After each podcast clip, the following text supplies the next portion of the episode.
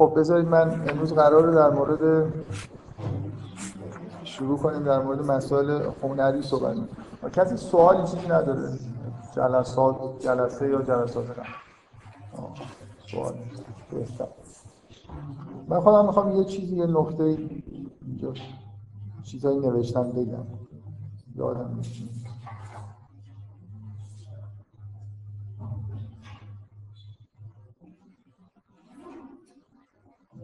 این چیزی که من قبلا گفتم فکر می‌کنم توی اون سری اولی کلاس ها بود.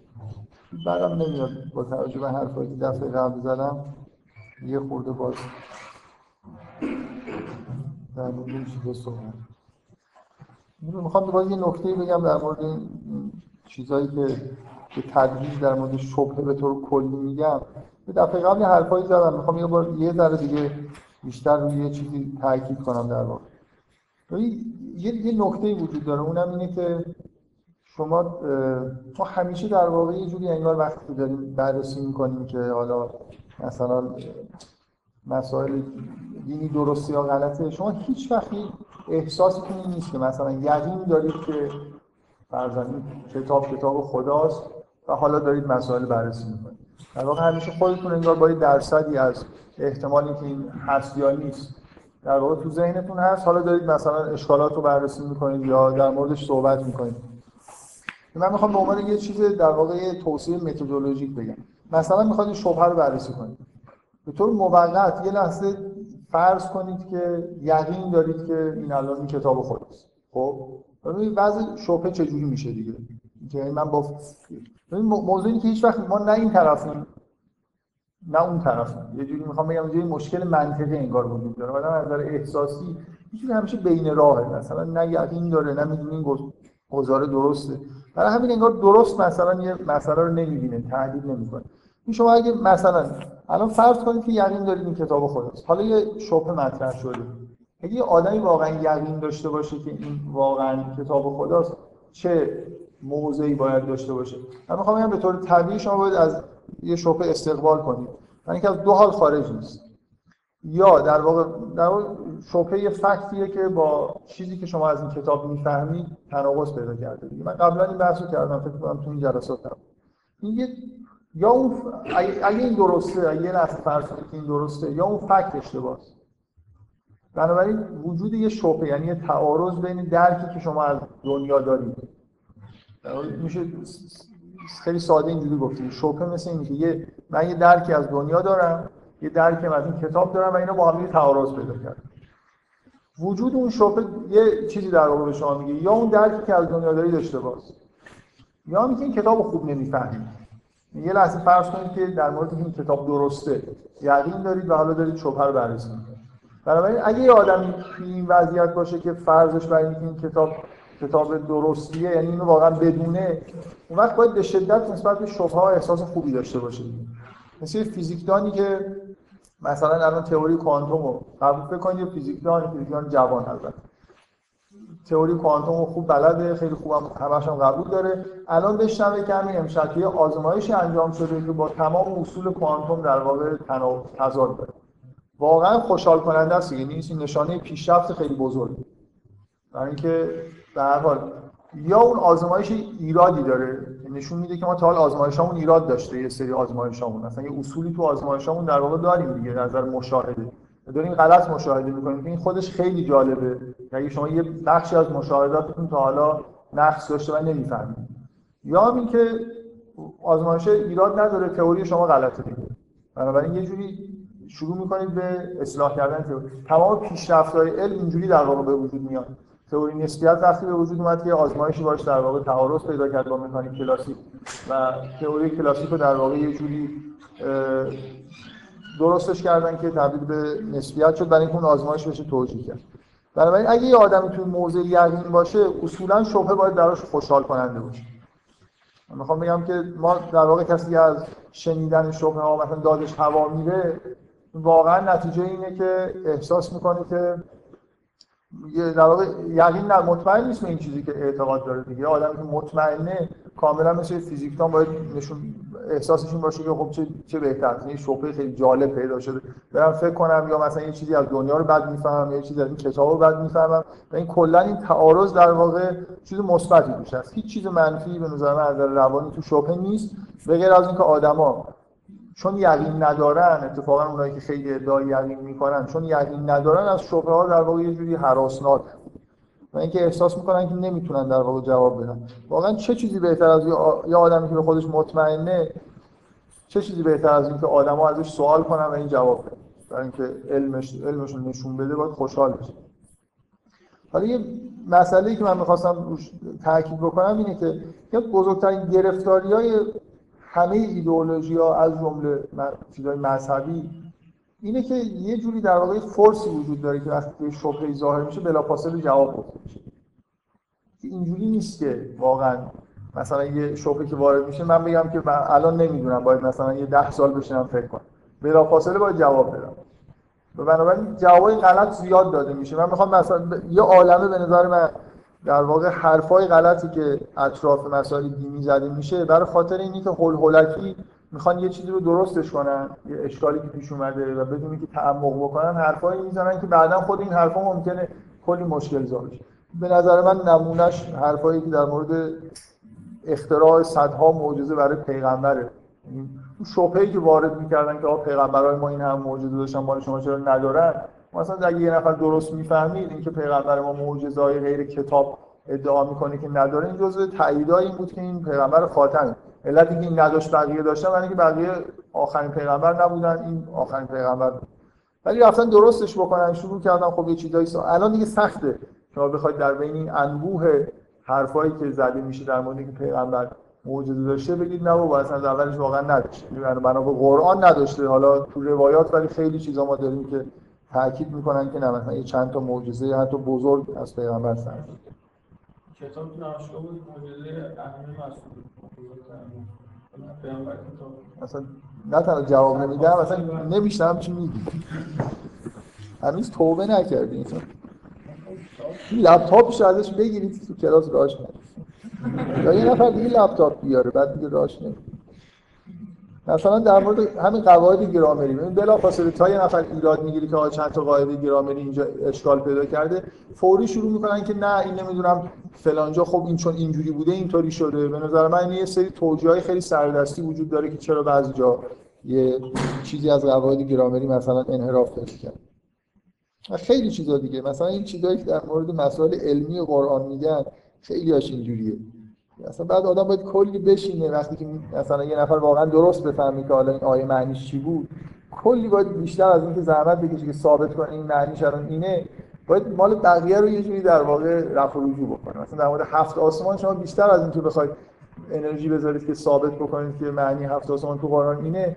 این همه حرفای عجیب و غریبی که اطراف هفت آسمان زدن رو باید یه جوری بگید که ردشون بکنید. بگید تو رو خدا شما کوتاه بیارید مثلا. همینجور میگن دیگه برای چون عجله دارن که مسئله رو راست و بکنن حرف زیاد می‌زنن که اینا خودش مشکل نیست. من یه بار دیگه حالا چون به یه چیزی تو این حرفایی که امروز می‌زنم ربط داره می‌خوام روی این تاکید بکنم که باز شما فکر نکنید که بشر یه موجودیه که دنبال حقیقته و خیلی فکر کنید که ما 100 درصد مثلا دوست داریم که به یقین برسیم. یه چیزی تو قرآن هست که به نظر خیلی این آیه به نظر من خیلی ایده توشه. یه جایی تو قرآن آخر سوره مائده حواریون عیسی از عیسی می‌خوان که میگن, میگن که از پروردگار ما بخواه که یه مائده ای بر ما نازل کنه. که ما ازش بخوریم دیگه فکر می‌کنن که اگه یه سفره از آسمان بیاد و اینا ازش بخورن دیگه هیچ شک و شبهه‌ای براشون باقی نمونه و یقین می‌کنن. میگن که ما یه مائده بیاد که ما ازش بخوریم که دیگه چیز باشه. مثلا همه شک و شبهه‌مون برطرف بشه بعد حضرت عیسی از خدا می‌خواد. جواب خدا جالبه دیگه. میگه که من این رو نازل می‌کنم. ولی اگه یکی از اینا بعد از اینکه از اینکه خورد کافر بشه عذابی می‌کنم که تا ابد هیچ کسی این عذاب نکرد. یعنی این اصولا من می‌خوام بگم که بشر یه عقلم داشته باشه یه جوری ترس باید داشته باشه از اینکه مواجه بشه با معجزات. برای اینکه بعد مسئولیتش خیلی زیاد میشه. یعنی شما تا وقتی که تا وقتی که با معجزه مواجه نشدی اگه یه کار اشتباهی هم بکنید و حالا مثلا شک شبهه باشه کسی زیاد نمی‌تونه ایراد بگیره ولی اگه یه دفعه مثلا خدای نکرده تو زندگیتون با این معجزه مواجه شدید بعد دیگه تا آخر عمر یه جوری مقیدید که دیگه چی دیگه مثلا بدبخت میشید. من می‌خوام بگم با توجه به این موضوع اینو بدونید که شما در درونتون یه مقاومتی وجود داره که مثلا یه جوری به یقین برسید. آدم دوست داره که تو حالت شک باشه یعنی که آزاد کرد. اون کودک درون ما از ابهام های ایدئولوژیک استقبال می‌کنه. که مثلا معلوم نیست راه کدومه. بنابراین من می‌تونم اینجا بشینم حالا فعلا استراحت اگه معلوم باشه راه اینه و هر راه دیگه هم بری یا همینجا بشینی بدبخت میشی و باید راه بری و زحمت آدم دلش نمی‌خواد. این ما بشر اصولا موجودی نیست که دنبال حقیقت باشه دنبال کمال باشه و گرایش دیگه ای توش نباشه. همه ما گرایش به اینکه بشینیم و خلاص استراحت کنیم و راهی هم نریم و به جایی هم نرسیم و همینجور بگذر خوش بگذریم هست. بنابراین بعد دفعه قبل گفتم دارم تاکید می‌کنم که اصولا اون کودک درون زیاد با یقین و معجزه و اینا میانه خوبی نداره. بنابراین تعجب نکنید که همیشه توی آدم مقاومتی وجود داره. حتی شما یه معجزه رو ببینید سعی می‌کنید این توجیهش بکنید که حالا شاید هم اینجوری شد شاید اینجوری نشد. یعنی یه گرد و خاک خلاصه توی ذهن آدم به پا میشه که حتی یه چیز خیلی واضحی هم اتفاق افتاده باشه یه جوری در واقع ازش آدم در خب.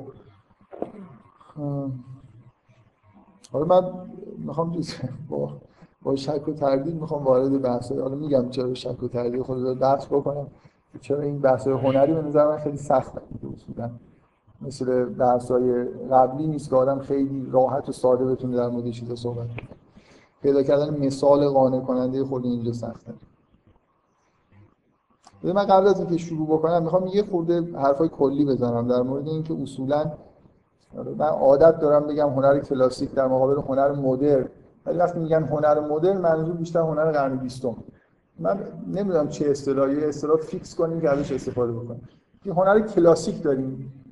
اصلا این اصطلاح کلاسیک هم خودش چیزه دیگه؟ مثلا فرض کنید بعضی از آثار سینمایی سی سال پیش میگن این کلاسیک شده. در حالی که جزو هنر مدرن هم دیگه ولی کلاسیک شده. این من منظورم از کلاسیک یعنی تا یه جایی مثلا فرض کنید چند قرن قبل هنر یه وضعیت نسبتا ثابتی داشته بعد کم کم همینجور به تدریج نمیشه یه مرز تعیین کرد. به تدریج شما وارد یه دوره شدید که نهایتش همین هنر مدرنه که الان می‌بینید کم کم یه اتفاقایی تو هنر افتاده. اینکه کجا مثلا این مرز قاطعی بذاریم بگیم که از این به قبلش هنر قدیمه بعدش هنر جدیده واقعا نمیشه این کارو کرد. مثلا شما تو موسیقی یه موسیقی کلاسیک دارید. کلاسیکال میوزیک دارید این واقعا کلاسیکه. یه جوری تعریفی که من تو ذهنم از کلاسیک یعنی یه جور حال و هوای در واقع هنر قدیم رو داره. من سعی می‌کنم در واقع این روند رو بگم. یه مشخصهایی بگم که خود جدا راحتتر بشه حرف زد چه چیزی هنر قدیمی‌تر حساب میشه کلاسیک حساب میشه چه چیزی جدید. معنی کلاسیک واقعا به نظر روشن هست. اینکه میگن یه اثر مدرن کلاسیک شده معنی داره. حالا به هر حال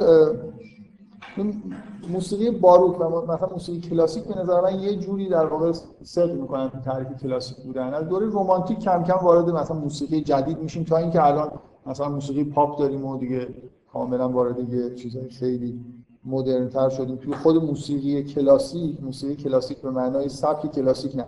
کلا کلاسیکال میوزیک از یه جایی به بعد دقیقا یه مرز مشخص وجود داره که مدرن. مثلا آدمایی مثل شونده خیلی ترسناکی بحث کردن در مورد مسائل هنری اگه واقعا بدونم بگم چرا ترسناکی. بحث کردن با یه نفر شما بحث بکنید که تجربه نداره تو زمینه زمینه هنر هیچی نمیشه هیچ وقت نمیشه قانعش کرد این حرفی من دارم می‌زنم درسته غلطه. منطقی تو کار نیست. یعنی خیلی احتیاج به تجربه داره دیگه. مثلا کسی که موسیقی خیلی خوب گوش نکرده تو نمی‌تونید در مورد فرق بین این شما هیچ وقت نمی‌تونید به کسی که تجربه موسیقی خوبی نداره بگید که الان این قطعه موسیقی خوبه و اون چیز مبتذلیه هر ملاکی بگید میگه خب مثلا اونم اینجوریه. مثلا در مورد من در مورد فیلم زیاد با مردم بحث کردم و به این نتیجه رسیدم که واقعا با کسی که به اندازه کافی فیلم ندیده آدم بحث نکنه بهتره. یعنی یه جوری به یه تناقضای آدم می‌رسه. چون اصول کلی نمی‌تونید بگید. هر چقدر این نفر فیلم دیگه باشه خوب نفهمه بازم شما نمی‌تونید یه کلیات بگید بگید هر فیلمی که اینجوریه خوبه هر فیلمی که اینجوری بده. بعد اون براتون یه مثالی میاره که نه خب فلان فیلمی که تو میگی خوبه اینجوری نیست اینجوری مثلا میمونه حالا نه من منظورم این نبود. مثلا هیچ اصل کلی زیبایی شناسی واقعا وجود نداره. شما راحت بتونید اینجوری استدلال کنید باهاش. برای همین الان این بحثا من نمی‌دونم شما چقدر در هنر چیز دارید دستی دارید حالا یکی ممکنه شعر خوب خونده باشه یکی موسیقی خوب گوش کرده باشه. کردیم نه. چجوری وقتی که داره که خوشتون خب ولی نمی‌تونم بگم که آخه. حس رو نمیشه بیان کرد. حسی که شما در مورد مثلا من در مورد فلان فیلم معتقدم فیلم م... فیلم مفتضحیه ولی نمی‌تونم ثابت اینا میخندن فکر می‌کنن که مثلا من در یه فیلم یه بار بحث کردم با یه جمعی و خیلی تجربه تلخیه دیگه خیلی دوستش داشتن و هر چی من دلیل آوردم گفتن مثلا فلان فیلمی که تو میگی فیلم خوبی اونم این چیزی که تو میگی توش هست. پس اونم بده. می‌گفتم نه منظورم این نیست. یه خود ظریف‌تر حرفی که می‌زدم ظریف‌تر میگه. منظورم این نیست که حالا هر چیزی که اینجوری اینجوری هم باید باشه. بعد یه مثال دیگه پیدا می‌کنم. در اون اصل صدق می‌کرد چون نمی‌تونید خیلی سخته. مثلا شما حتی با یه آدمی که فیلم هندی دوست داره نمی‌تونید قانعش بکنید فیلم هندی مبتذله هر چی بگید میگه خب اون فلان فیلم که میگه اونم همینجوریه مثلا یه نفر توش مرد. اینا منظورم این نیست که. مثلا آخرش حتما اینجوری مرده ولی یه فیلم برای خب اونجا می‌تونی مرد. یه جوری یک کلیتی در واقع هست. اونو یا طرف درک می‌کنه یا درک نمی‌کنه دیگه. واقعا کلا بحث کردن تو مسائل. بذار من یه چیز خیلی قطعه جالبی هست. توی فیلم آنیهال وودی آلن. واقعا به نظر من این خیلی چیزه. هر کسی یک تجربه بحث کردنه در مورد مسائل هنری رو داشته باشه که چقدر سخته با یه آدمی که نمی‌فهمه تجربه نداره شما بحث بکنید. تو آنی حال یه جایی اینا تو صفحه فکر می‌کنم بلیط سینما وایستادن. و نفر وودی آلن با این دوستش آنی هال وایستاده و جلوش هم یه خانم آقای نسبتا جا افتاده هستن. آقای داره در مورد یه داستان نویسی به شدت بحث می‌کنه با این طرف. این چقدر عالیه. بودی حالا هم مشخصه دیگه. هی گوش میده هی مثلا هرس می‌خوره و اینا. بعد شروع اون داره حرفای چیز می‌زنه. نه اینکه حالا عالی داره توضیحات غلطی میده در مورد اون آدم. بودی حالا هم خیلی خوب میشناسدش و بودی. حالا برمیگرده مثلا دیگه نمی‌تونه تحمل کنه. میگه نه اینجوری پیش میگه نیست اینجوری اصلا اونجا نمادی نیست اینجا اینجوری شما اشتباه می‌کنی و کلی. می‌بینی نه یا اصلا همین حرفا خودشون می‌زنه تو اشتباه می‌کنی و یه چیز بدیهیه که اون داره غلط میگه ولی نمی‌تونه قانعش کنه. بحث ادامه پیدا می‌کنه. اینکه وودی آلن دیگه کاملا حوصله‌اش سر میره میگه بیا اینجا. میره از پشت پلاکات دست می‌کنه. نویسنده رو میکشیدی. تو بگو به نظر تو اینجوری اون نویسنده میره کاملا هر وقت اون وودی آلن وودی آلن برمیگرده رو به تصویر به ماها. چی میشه اگه دنیا اینجوری بود؟ این وسط این بحث هنری شما می‌تونید یه مدرک مثلا قاطع بیاری یارو دیگه حرف نزنه. مثلا نمیشه قانع کرد آدم. نمی‌فهمه. مثلا یه برداشت غلط داره معمولا نمیشه قانع به نظر من چیزه دیگه. این های هنری خلاصه این مشکل رو دارن که سخت واقعا. یعنی یه چیزی که برای من ممکنه کاملا بدیهی باشه کسی که تجربه نداره بذار من همین الان یه مثال بزنم. خودم این مثال خیلی استفاده می‌کنم. هر جایی که بحث هنری میشه از قبل برای اینکه پیش زمینی بدم که این مشکلاتی ممکنه پیش بیاد. من چهارم دبیرستان بودم معلم ادبیات خیلی خوب داشتیم. من فکر می‌کنم تو کل دوران تحصیلم دو سه معلم خیلی دوست داشتم. که این خیلی شعر می‌خوند اصلا کلاس ادبیاتش به از اینکه چیز کلاسیک یاد بده کلاس باحالی بود دیگه. شعر رو حافظ می‌خوند چیزای قشنگ می‌خوند مثالای جالب می‌زد. بعد یه روز اومد توی کلاس من هر دفعه این فکر می‌کنم برای خودم عجیبه که چجوری من این نمیفهمیدم اون موقع. من خیلی تجربه زیادی توی مثلا ادبیات شعر و اینا نداشتم خیلی. اومد این شعر حافظ خون به عنوان یه مثالی که مثلا شاعر داره با یه حرف بازی می‌کنه. این شعر حافظ خون که صوفی نهاد دام و در حقه باز کرد بنیاد مک با فلک حقه باز کرد بازی چرخ بشکندش بیزه در کلا خب ببینید چجوری اینجا داره با ب بازی می‌کنه. من برای خودم یه رو تکرار کردم نه چند به هفت و ب داره دیگه زیاد الان هر جوری سعی می‌کنم بخونم که این به ها رو مثلا نبینم که این نه تو چشم دارن می‌زنن. تمام حرفات کلمات دارن با ب شروع میشن. یعنی فرق می‌کنه به همینجوری باشه مثلا توی آماری باشه یا اینکه تاکید روش وجود داشته باشه. ولی واقعا موقع نمیفهمیدم دیگه. فکر می‌کنم الان به راحتی ممکنه یه نفر بگه خب چند تا چند تا بشموره ببینه نه بهاش مثلا کافم کم نداره مثلا. چرا نمیگه با اون داره بازی می‌کنه؟ میگه که در حقه باز کرد بنیاد مکر با فلک حقه باز کرد. بازی چرا بشکنه اگه بیده در کلا هفت است ولی همش اول میاد روش یه جوری تاکید میفته حالا شما به یکی بگید تاکید میفته میگه تاکید یعنی چی؟ شما تعریف کنید که تاکید یعنی چی. میگه خب اون یکی هم تاکید نمیشه آخرش هم به جایی نمی‌رسه. یعنی در من یه نفر واقعا تا توی هنری دستی نداشته باشه و شعر نخونده باشه فیلم نگاه نکرده باشه نمیشه دیگه. شما هر چقدر هم سعی کنید. اصول کلی زیباشناسی وجود نداره. شما بگید و بگید که مثلا این بد مرا به این ملاک این بده اون خوبه. حالا خلاصه خیلی هم نمیشه بد و خوب کرد ولی به هر حال واقعا خود مثلا همین الان مورد تردید هست که ممکنه یه نفر بگه من دقیقا یادم یه بار. من چند بار توی مرکز مطالعات به طور دوره‌ای بحثاشون رو رفتم. مثلا اوایل فوق لیسانس بودم یه مدت رفتم. بعد همیشه اینجوری می‌شد که یه روز یه بحثی می‌شد که اینقدر مثلا اعصاب خودکام بود و مبتذل بود بحثایی که انجام می‌شد که دیگه من پشمون می‌شدم مثلا تا یه سال نمی‌رفتم بعد دوباره سر یه جلسه می‌رفتم یه 7 جلسه با دوباره یه بحث وحشتناک پیش میاد که آدم منصرف میشه. یکی از این بحثا در مورد فکر می‌کنم شعر در مورد موسیقی بود. و یه نفر گیر داد که اصلا موسیقی مبتذل که میگید یعنی چی؟ مثلا موتسارت خوبه هایده بده یعنی چی؟ می‌گفت اینا فرهنگی هن. مثلا اینکه موسیقی کوچه بازاری مبتذله و مثلا از نظر هنری سطحش پایین تره اینا چون مثلا ما فرهنگمون اینجوریه میگیم این پایین تره اصلا موتسارت چه فرق؟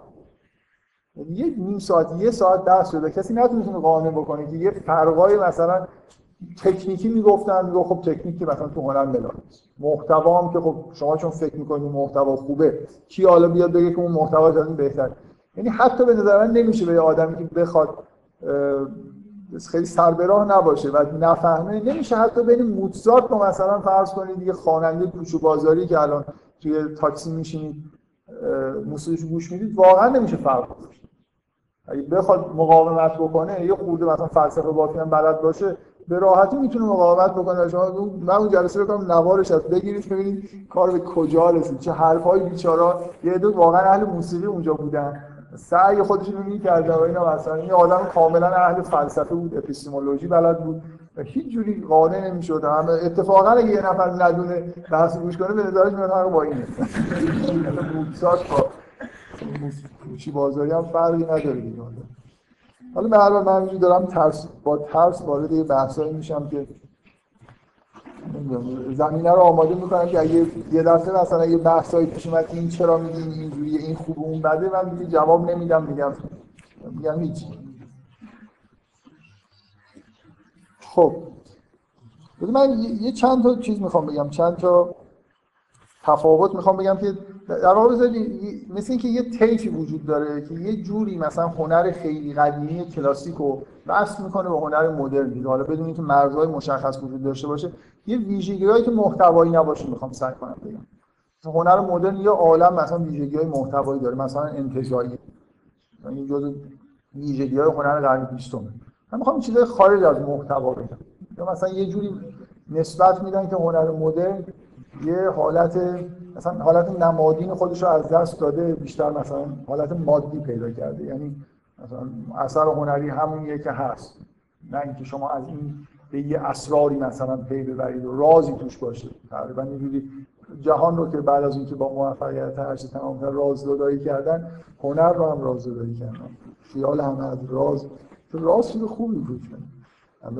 یه جوری با افتخار این حرف زده میشه که همه چیز راز دادایی شد و همه چیز فهمیدیم دیگه. خب یکی از یکی از ویژگی های خیلی خیلی مشخص که همین این طیف رو در واقع به نظرم مشخص می‌کنه میزان تبعیت از یه سری قواعد.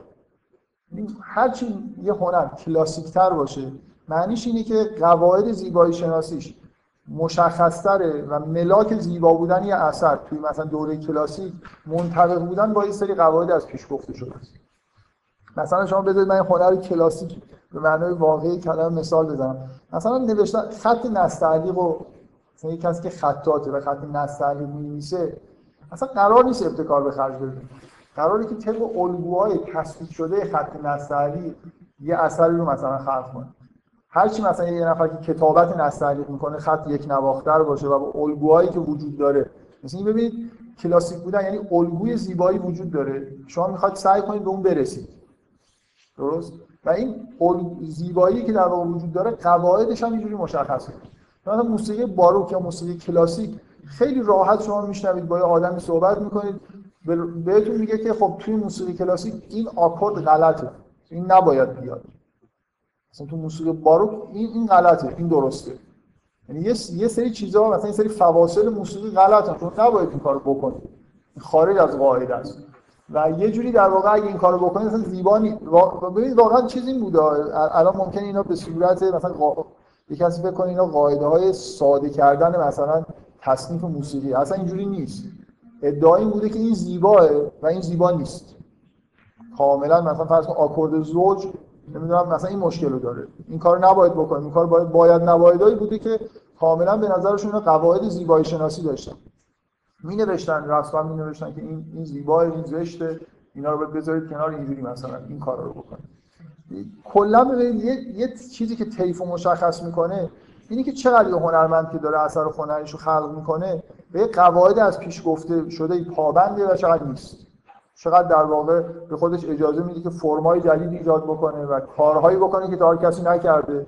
و در واقع زیبایی رو نه از روی یه قواعد از پیش گفته شده اونطوری که خودش دلش می‌خواد در واقع خلق کنه. یه نمونه خیلی بارز شعر کلاسیک رو نگاه کنید. شعر قدیم رو در مقابل شعر نو. این در مورد شعر دقیقا این واژه قدیم و شعر نو رو به کار می‌برن. شعر نو اون چیزای دست و پاگیری که در واقع توی شعر قدیم وجود داشت رو از نظر ریتم حداقل گذاشتن کنار.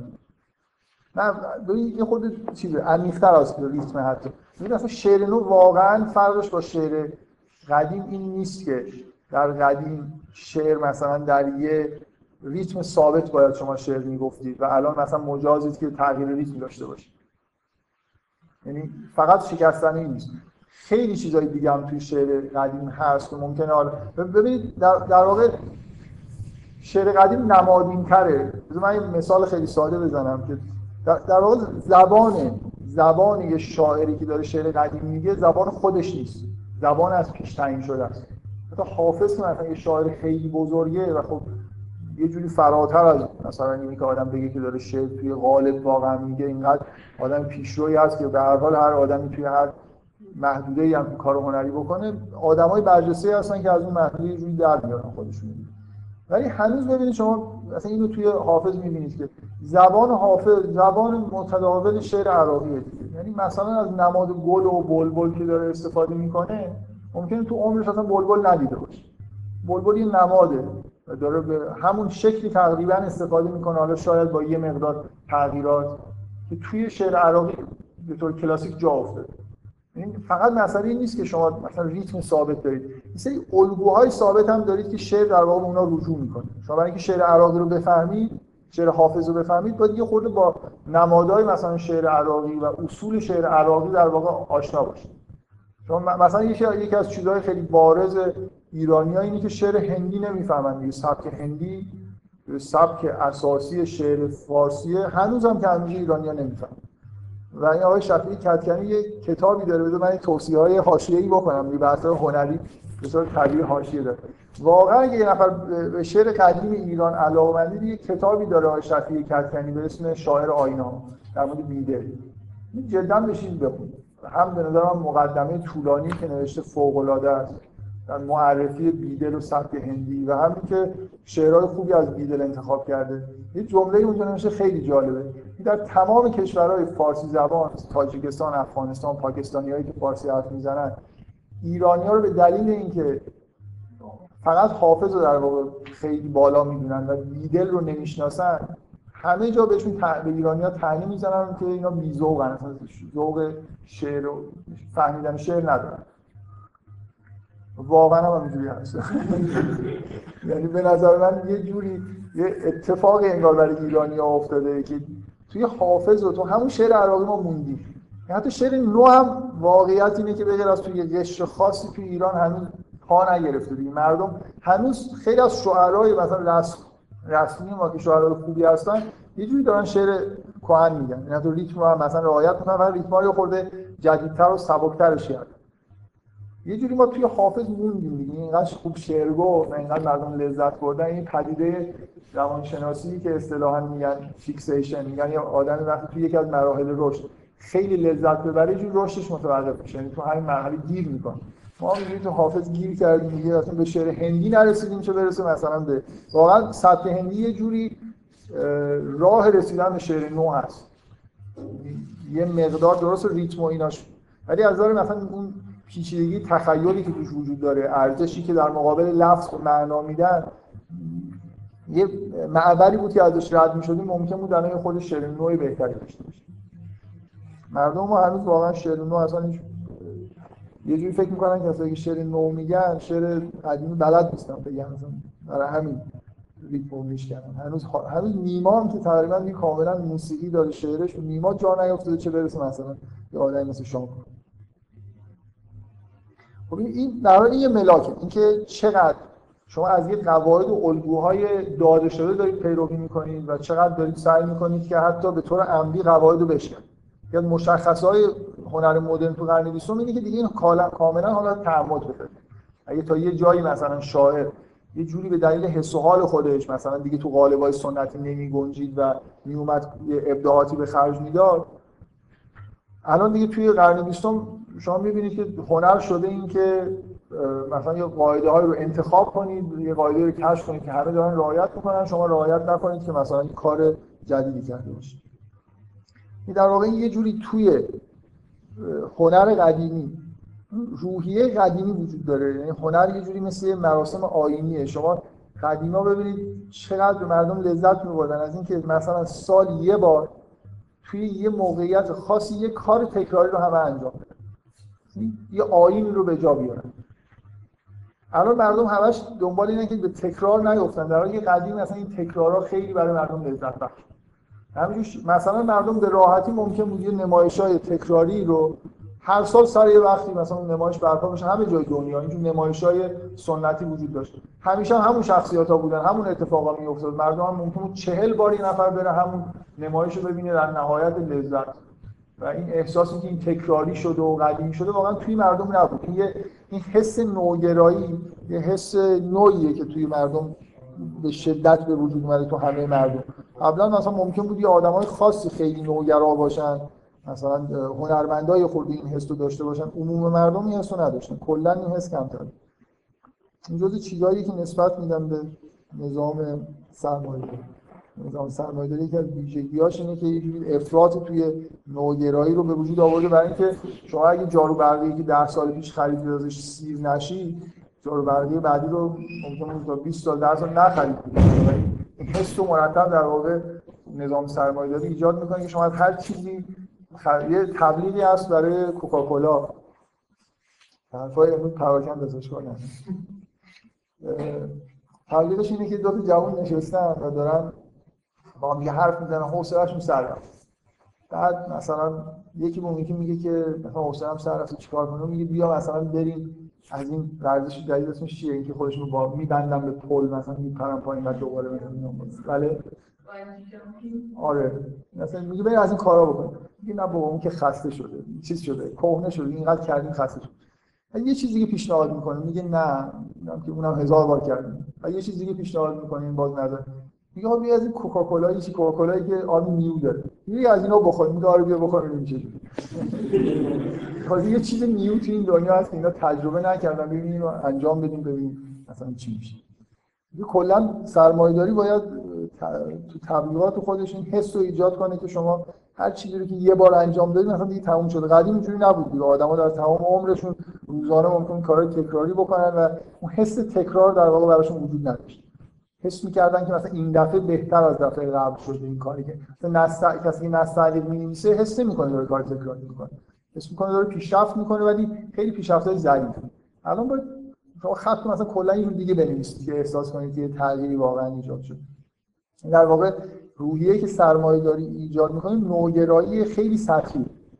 الان نوگرایی می‌تونه توی معنای خیلی عمیقش مثلا یه هنرمند الان خیلی های آثار باخو که میشنون موسیقی مذهبی باخ به نظرشون میاد که یکی رو بشنون دیگه با بقیه فرق نداره.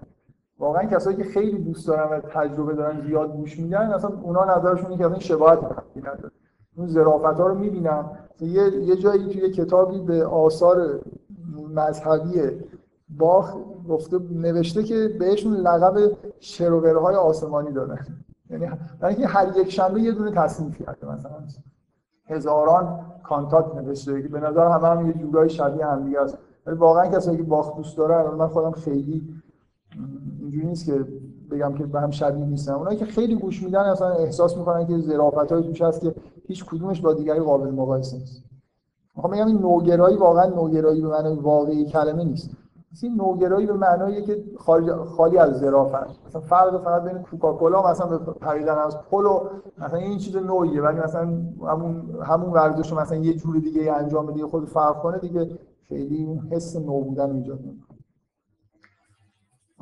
یه چیزی که اینجا وجود داره باز بده من با این اصطلاحاتی که دیگه چیزایی که گفتم یاد گرفته استفاده بکنم. یه حرکت کلی فرهنگی وجود داره. که توی شما از خیلی وقت قبل می‌تونید هم توی فرهنگ ببینید. یه جور حرکت کرد فرهنگ مسلط. از سمت والد یه جوری داره حرکت می‌کنه به سمت کودک و این کارو کرده. یعنی شما مثلا ببینید مثلا مطابق قاعده بودن قواعد رعایت کردن این کاملا یه چیزیه که در واقع متناسب با والده و بی قاعده بودن یه چیزیه که متناسب با روحیه کودک. حتی از محتوا نگاه کنید ببینید هنر قدیمیتر هر چی که هنر رو برتر ببرید یه جوری آینی مذهبی و اخلاقی از محتوا. هر چی که جلوتر بیاد مثلا هنر روز رو نگاه کنید بیشتر نزدیک شده به چیزهای لذت بخش در حد غرایز خیلی ساده. محتوای هنر یه جوری از سمت هنر هنر رسمیت پیدا کرده. من نمی‌خوام بگم که قدیم مثلا هنرهای کوچه بازاری وجود داشت که همیشه یه جوری معطوف به غرایز بودن. ولی هنر رسمی که مثلا به عنوان هنر یه دوره شناخته میشه کاملا از نظر محتوا مذهبی و اخلاقیه یعنی از نرمای مثلا والد اون دوره داره انگار پیروی می‌کنه از نظر محتوا و الان هر چیزی که جلوتر بیاد می‌بینید که این کم رنگ تر میشه. یعنی این یه حرکت کلی توی فرهنگ و هنر هست که ما یه جوری از قاعده مند بودن داریم به سمت شکستن قواعد میریم که یه جورایی خوبه. در واقع یه پیشرفتیه برای خاطر اینکه شما هر چقدر که قواعد کمتر داشته باشید دست و بالتون برای خلق اثر هنری بازتره. و این از یه جهت پیشرفت. از یه طرف هم اگه حالت افراط پیدا بکنه خب خوب نیست دیگه. یعنی شما فقط به نیت اینکه کار نوعی دارید انجام می‌دید و این قاعده رو بشکنید بدون که محتوا و حسی پشتش باشه این کار رو انجام بدید یه جوری از محتوا خالی میشه که قرن خیلی مشکل ما تو هنر داریم. یعنی صرف نوگرایی و قاعده شکنی انگیزه شده برای اینکه یه سری کارا انجام میشه بدون اینکه پشتش در واقع یه حس هنری وجود داشته باشه. در مجموع به من احساسم نسبت به این تغییر خیلی خیلی مثبت یعنی اینکه ما یه جوری قواعد دست پاگیری که معلوم نبود از کجا اومده وجود داشته و هی سعی کردیم که اینا رو کم بکنیم و طبعا مثلا به عنوان مثال شعر واقعا اصلا من هر دفعه فکر می‌کنم که برای چی این همه قرنها طول کشید تا این قالبا رو بشکنن و اصلا اینا چجوری به وجود اومدن؟ چرا اینقدر تکرار کردن مثلا این ریتما جالب بود برای مردم که بهش دل بسته بودن و هنوزم ما که البته همچنان شاعرای ما یه داشتون دل بسته هستن خیلی چیزی خیلی عجیبه. من خود به این مسئله ریتم امروز برسم شاید بتونم توجیه کنم که چرا اینقدر به نظرم عجیبه. خب.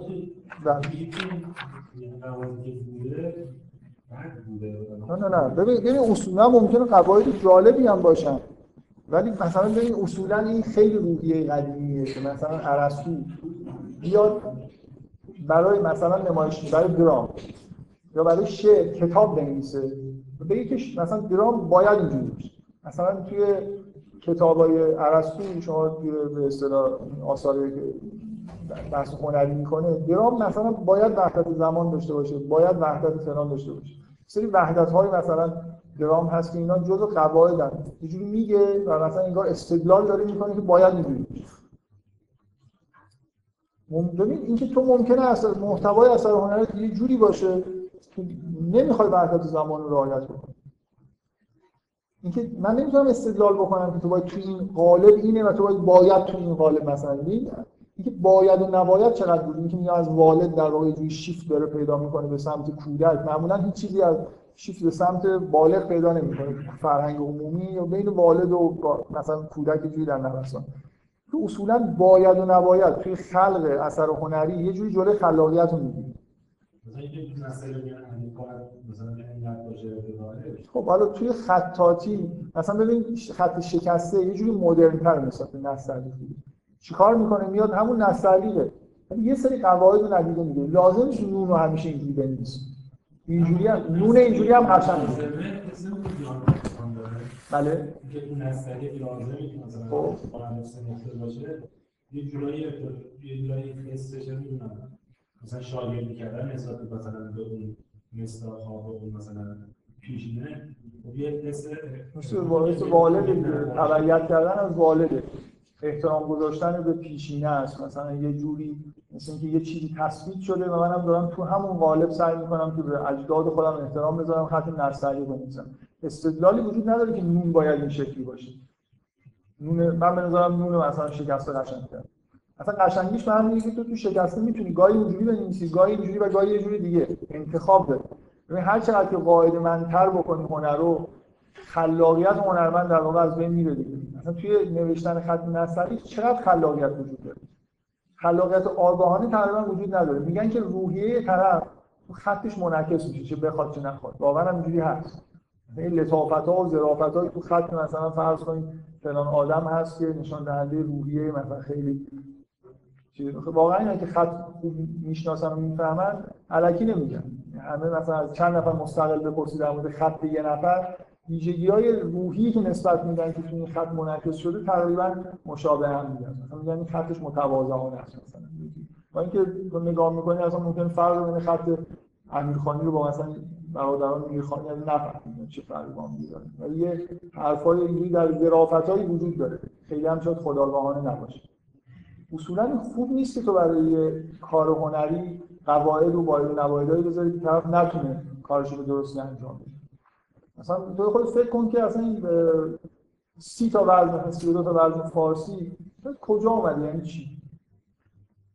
چجوری اینا تثبیت شده؟ چرا حق نداشت کسی از اینا بده یه نمونه آدمی که داشت دیگه از دوران مثلا در دوران قدیم زندگی می‌کرد. داشت منفجر می‌شد که یه جوری خودش رو پرتاب کنه به دوران مدرن مولوی یعنی که اصولا چه آدمی که داره منفجر میشه تو دیوان شمسش این حس رو داره واقعا این مثلا این اشعاری که میگه مثلا یه چیزی میگه و بعد آخرش میگه این مفتعلون مفتعلون کشتم اینکه داره سعی می‌کنه یه حسی رو بیان بکنه ولی باید مفتعلون مفتعلون جور در بیاره تو میشه گاهی مثلا یه شعری داره که آخرش به یه جایی می‌رسه از بیت آخرش اینه میگه مفتعلون مفتعلون مفتعلون مفتعلون مفتعلون مفتعلون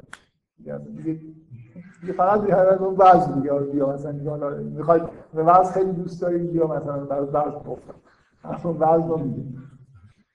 اینکه اصولا میگه آدمی که حس حس قوی داره غالب براش خوب نیست دیگه. یعنی هنر چیکار می‌خواد بکنه؟ می‌خواد حس بیان کنه بیانگر باشه می‌خواد زیبایی خلق کنه. چرا باید تو براش خط بکشی بگی مثلا برای بیان کردن؟ یا مثلا توی این محدود فقط حق داری حق تو بیان بکنی؟ باید حتما ریتم رو رعایت کنی. قافیه رو باید جور یه شعر معروف دیگه که مصنوی از مولوی هست. میگه که قافیه اندیشم و دلدار من گویدم من بیش شد دیدار من.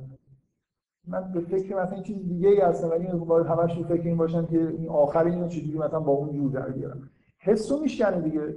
آزادی عملی بیشتر تا اگه با این هنر مدرن مشکلش اینه اون حسه اصلا دیگه اینا رو وجود نداره. خیلی توی همون سطح مثلا قواعد اینا دارن کار می‌کنن. ولی تو یه آدمی رو در نظر بگیری که حس قوی داره و می‌خواد اینو بیان کنه جوری مولوی دقیقاً مشخص مشخصش اینه که هر جوری که بتونه هیچ وقت جرأت نکرده که از وزن خارج بشه ولی هر چی بتونه میشن مثلا ببین اصلا از قواعد الگوهای مثلا نمادین شعر عراقی استفاده نمی‌کنه. ما نهنگ نداریم توی شعر عراقی به عنوان نماد ولی هر جا می‌خواد چیز خیلی گنده بگیم مثلا نهنگ. برای خودش خیلی اینجور. چیز داره. ابداعات مثلا مفهومی داره. واژه درست می‌کنه مثلا واژه یعنی واژه رو به معنای نمادین جدید در واقع داره به کار می‌بره. یا مثلا من یه شعری که خیلی خوشم میاد رو حفظ نیستم دقیقاً. یه شعری داره که اینجوری شروع میشه. میگه شمس و قمرم آمد. سم و بسرم آمد. با یوسف سیمین بر ناگه برم آمد. هی میگه. میگه فلان چیزم آمد فلان چیزم آمد فلان چیزم آمد. میگه میگه آخرش میگه چیز دیگر از خالی چیز دیگرم آمد. کاملا خلاف قاعده است. ابراز عجز کردن یه جوری در واقع این شاعر انگار نتونسته اسمشو بیان کنه. ولی واقعا بیان کرده خب دیگه هر چی که می‌خواد تا چی مثلا من این چیزا نظرم خیلی جالبه که یوسف سیمبرم بیاد سمون ورزش اگه تو چیز دیگه ای به نظر بیاد تو چیز دیگه هم اومد خب این خیلی خوش به حالم شده. مثلا خیلی زیاد. در حدی که هر چقدر تو می‌تونی تصور بکنی. اینا یه جوری خلاف قاعده رفتنه منتها در حدی که مثلا مولوی مثلا هیچ نمیشکنه خیلی کارا نمی‌کنه. به بدیهیه که قواعد زیاد مانع هستن در راه بیان و هنر. در این حالی که ممکنه یه چیزایی تثبیت بشه و مثل اینکه به تجربه گذشته خودت داری تکیه می‌کنی و کاملا بی قاعده حرف زدن ممکنه مشکل ایجاد بکنه ولی اصولا قاعده زیاد داشتن واضحه که جالب نیست. مثلا با یه ریتم های ثابت حرف زدن. رو من یه خورده در مورد ریتم صحبت کنم به عنوان نمونه شاید قرار من بحث نکنم. نمی‌دونم نمیشم بحث نکنم. واقعا یه جای سوال هست بپرسید داره خیلی من طول نمیدم مثلا این چیزایی من دارم میگم به خودم بدیهیه ولی واقعا نمی‌دونم چجوری میشه خیلی خوب بیان کرد. مثلا این تحول در مجموع مثبت. در این حالی که ممکنه مشکلاتی هم ایجاد کنه. همین که نوگرایی برای نوگرایی بدونی که حس و محتوا پشتش باشه اون جالب نیست. من فقط مثلا یاد گرفتم که ببینم همه چیکار کردن تا حالا یه چیز پیدا کنم من اون کار نکنم. بدون اینکه هدف خاصی داشته باشه این چیزی که الان خیلی متداول شده. در مجموع خوب. بذارید مثلا یه, یه چیز کلی دیگه. همون چیزی که من قبلا بهش اشاره کردم جز اون شیفت پیدا کردن از سمت چیزای زنانه به سمت چیزای مردانه هست یعنی از حالت تعادل خارج شدن. توجه خیلی زیاد به فرم اینکه اصولا الان شما هر چقدر توی هنر جلو میای واقعا یه اثر هنری مثلا فرض کنید توی یه درام اگه نوشته می‌شد یا یه نمایش اجرا می‌شد از توجه دادن به یه محتوای مثلا مذهبی یا به محتوای آینی پشت این درام محتوا است. قرار نبود که مثلا این هنر یه جوری باشه. مثلا اینو به عنوان اصل کاملا تصویر شده تو هنر کلاسیک میشناختن. که هر چقدر هنر اثر هنری شفافتر باشه این کمتر به خودش توجه بده این اثر هنری بهتر فقط سعی کنه که اون محتوا رو خوب در واقع انتقال بده اون حس رو منتقل بکنه. یه در واقع اصالت با محتوا بود و فرم یه چیزی بود که تابع محتوا باید باشه. ولی الان اینجوری نیست دیگه. من قبلا مثال زدم که الان کاملا اینجوریه که واقعا میشه گفت؟ فرم بیشتر از محتوا اهمیت میده.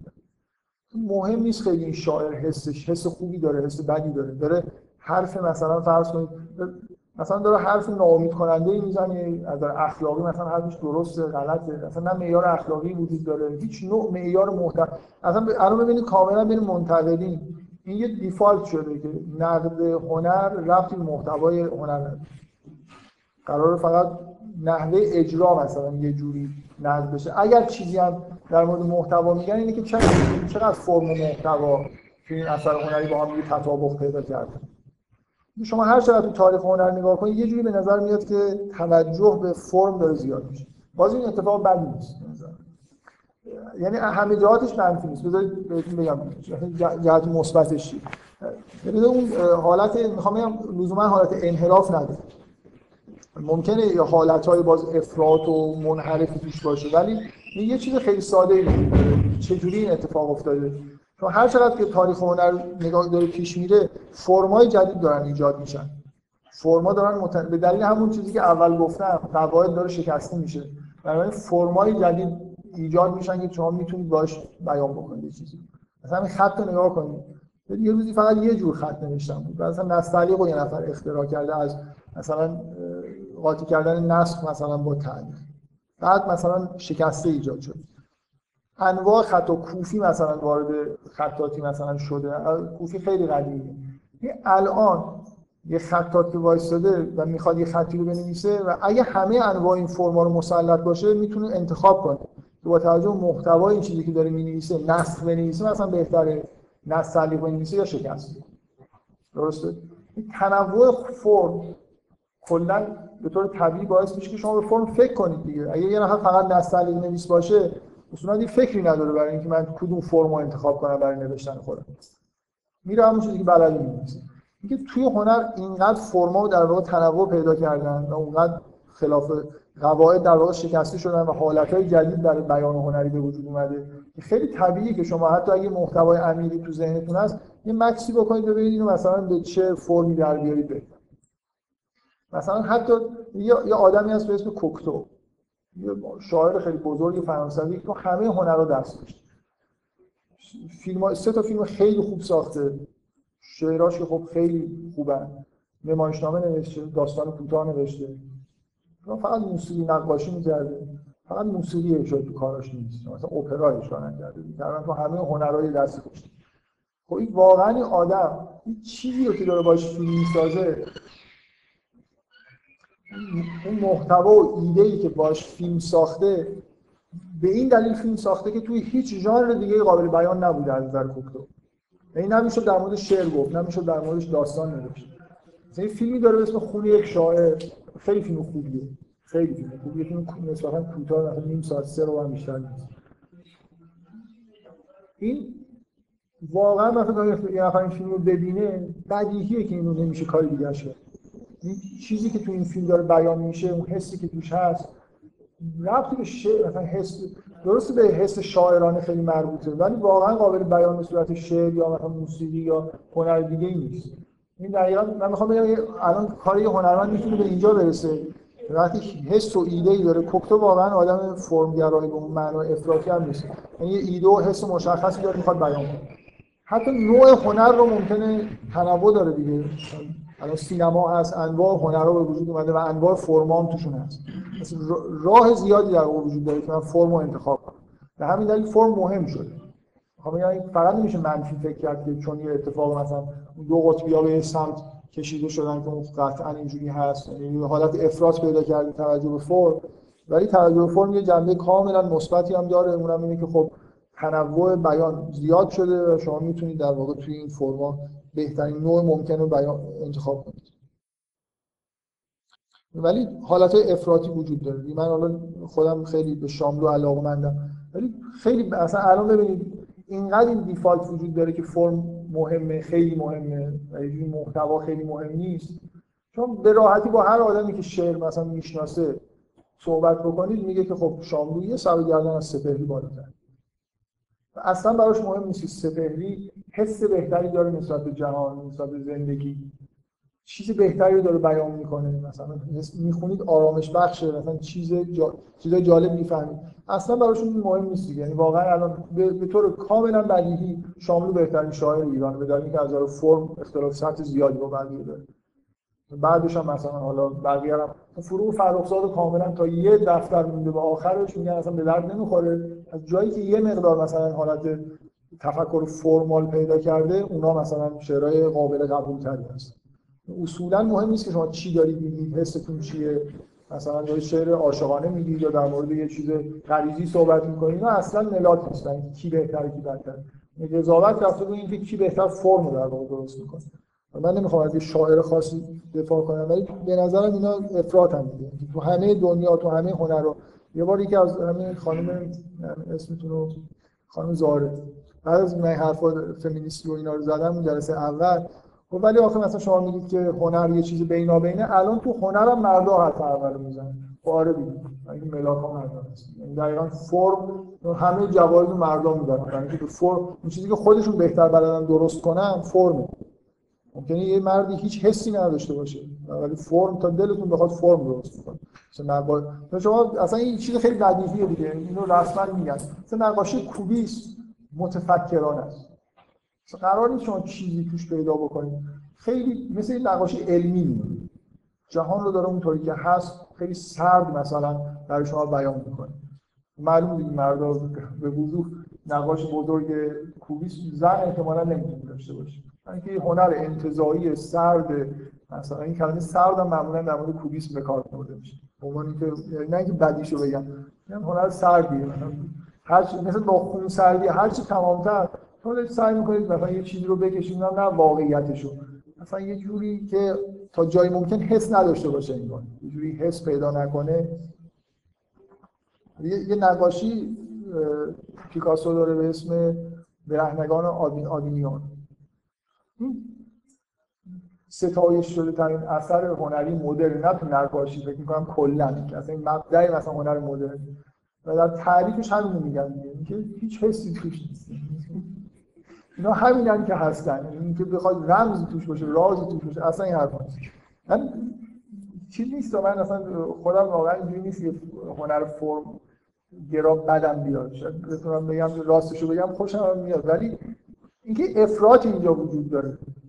فرم خالص یه جوری فقط به درد می‌خوره که حالا یه آدم درست حسابی که حس خوبی داره بیاد این فرما رو یاد بگیره بعدا یه اثر هنری خوبی خلق کنه.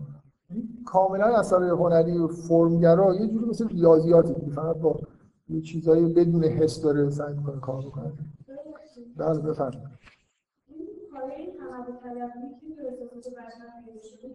که؟ آه خیلی چیز خیلی چیز بدی اینکه اینکه این پیدا شده بعدا نظام سرمایه‌داری به وجود اومده یا نظام سرمایه‌داری اینو به وجود آورده. به نظر میاد که وجود همین چیزی که بهش میگن نظام سرمایه‌داری نقش خیلی عمده تو تشدید این آدم. از فرهنگی. همه ابعاد. مثلا آدم‌ها اینجوری شدن. یه جامعه باشه که تاثیر نظام سرمایه‌داری نباشه مثلا هر چی جامعه الان بدوی تر باشه این حساتش کمتره. این ف... هر جایی که سرمایه داری بره این اتفاق میفته نه یعنی آره. نه نوگرایی به این معنای عمیق‌ترش که هر جای آگاهی باشه وجود داره. و من من اینو چند بار تاکید کردم یه بار دیگه سوال می‌کنم. من نوگرایی چیز خیلی خوبیه. هر کسی هر چقدر متعالی تر باشه خب خوبه چون نو داره مسئله مسئله اینکه در چه سطحی اتفاق میفته این نوگرایی. این سرمایه‌داری ما رو در واقع یه جوری می‌بره به سمت عادت دادن اینکه در حد ظواهر یه چیز نو بخوایم. اینکه همون چیز قدیمی رو مثلا بهترش بکنیم یه خورده این که با ظرافت یه چیزی نو بشه. این خوب نیست. مثلا هر چقدر متن... تنوع طلبی به معنای بیمارگونه است در واقع این چیزی که الان توی روحیه مردم وجود داره در همه جای دنیا. من در مورد این سرمایه داری مرد نظام مقدس سرمایه داری مرد سالار که هی چیزایی اشاره می‌کنم. قسمت مرد سالارش یه جلسه گفتم باید یه جلسه بکنم بذاریم در مورد اینکه سرمایه داری چه بلاییه. صحبت بکنیم واقعا سرمایه داری که حالا یه عده خیلی تو همه جای دنیا باش سعی می‌کنن مبارزه کنن یه نظام اقتصادی نیست که فقط مشکلش این باشه که کارگر مثلا نمی‌دونم پولش کمتر سرمایه دار پولش بیشتره. خیلی خیلی چیز عمیق‌تر از این هست یکی از عمیق‌ترین چیزهایی که به یه آدم باید الان اگه می‌خواد آدم روشن فکری باشه بفهمه باید نظام سرمایه‌داری رو بفهمه. ما نظام خیلی خاصی داریم زندگی می‌کنیم که تبعات فرهنگی خیلی خاصی داشته. همینطور هم داره در یه جهت خیلی خاص عجیب و غریب پیش میره. مثلا نه مسئله سیاسیه به نظر من جنبه فرهنگیش خیلی چیز مهمی حالا بگذاریم. برای نوگرایی به یه معنای خیلی خوبه هنر اصلا قراره که چیز نو خلق کنه. میگه شعرهای ما این جمله رو همش میگن. سخن نو نو را حلاوت نیست دیگه واقعا اینکه قرار نیست آدم توی قالبای حرف تکراری بزنه. حرف نو بیاره و قالب نو بیاره. تا اینکه در چه سطحی مثلا این کار داره اتفاق میفته فقط انگیزه نو بودنه یا نه؟ شما حرف نوعی دارید و دارید این حرف نو رو به طرز خوبی می‌زنید بنابراین یه قالبی رو میشنید مهم اینه که از کجا شروع میشه نوگرایی. از خود نفس اینکه می‌خواد این حرف نو بزنید مطرحه یا نه. یه می‌خواد یه کار نو انجام بدید یا نه حرف نوعی واقعا باز یه نکته دیگه من فکر می‌کنم اینا ملاکای خیلی اینا مثل تیپ. چون ممکنه بگید که مثلا یه جایی توی تاریخ یکیش خود صعود کرده دوباره نزول کرده. ولی به نظر میاد به طور یک نوا این پارامترهایی که من دارم میگم تحلیل می‌کنه. آخریش به نظر من میزان مشارکت دادن خواننده توی محتوای اثر هنری. این کاملا حالت سعودی داره تاریخ.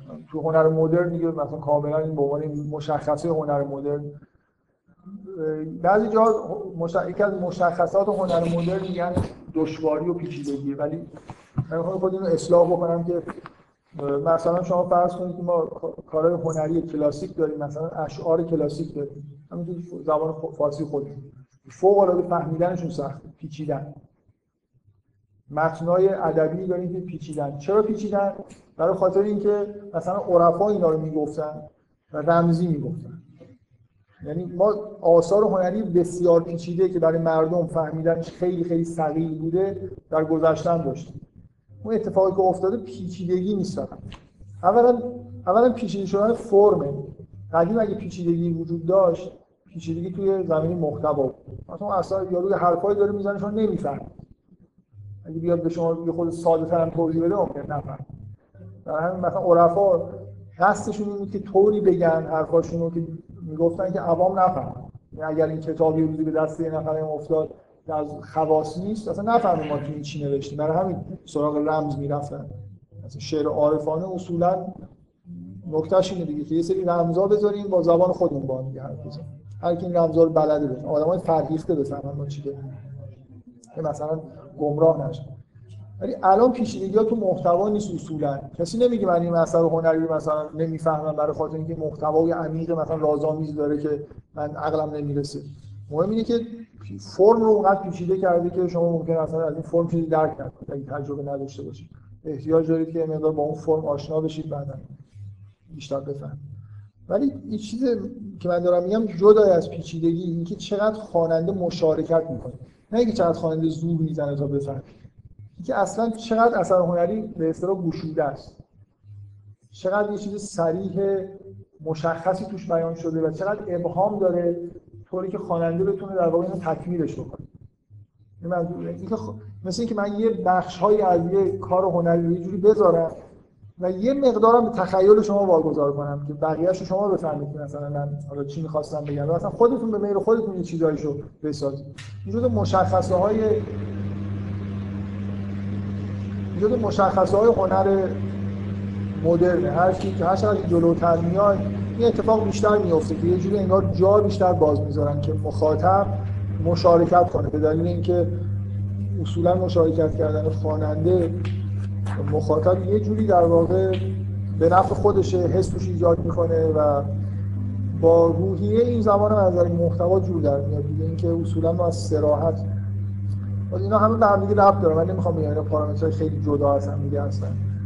شاید بشه توی یه قالب اینا رو گنجون و مثلا اینجا ببینید باز این روحیه دور شدن از والد وجود داره. که اصولا سراحت و قاطعانه حرفی رو زدن جز چیزاییه که مشخصات والد. یعنی من مثلا می‌دونم و دارم اینو می‌خوام بگم و می‌دونم چی می‌خوام بگم و تو هم باید همین رو بفهمی که من دارم میگم. واقعا هنر قدیمی تر اینجوریه که شاعر می‌دونه چی می‌خواد بگه و تو هم باید همون رو بفهمی که می‌خواد بگه. ولی الان گاهی مثلا هنرمند داره یه کار هنری می‌کنه و از خودش هم بپرسی دقیقا نمی‌تونه توصیف کنه چی می‌خواد بگه و قرارم نیست که مثلا شما همون رو بفهمید که اون داره میگه. یه چیزیه که برای به نظر میاد که به تدریج داریم به سمتش میریم. که یه جوری ناتمام بودن اثر هنری نه صرفا به معنای اینکه حتی مهم نیست شاعر نمی‌دونه چی می‌خواد بگه. دوست نداره حرفش رو به شما تحمیل بکنه. واقعا این حس خیلی تو هنر مدرن هست. نمی‌خواد یه حرفی رو قاطعانه بزنه به شما تحمیل بکنه. یه خود برای مخاطب انگار احترام بیشتری قائلن. حداقل اگه من یه حرف خاصی رو دارم می‌زنم تو خودت باید بهش برسی.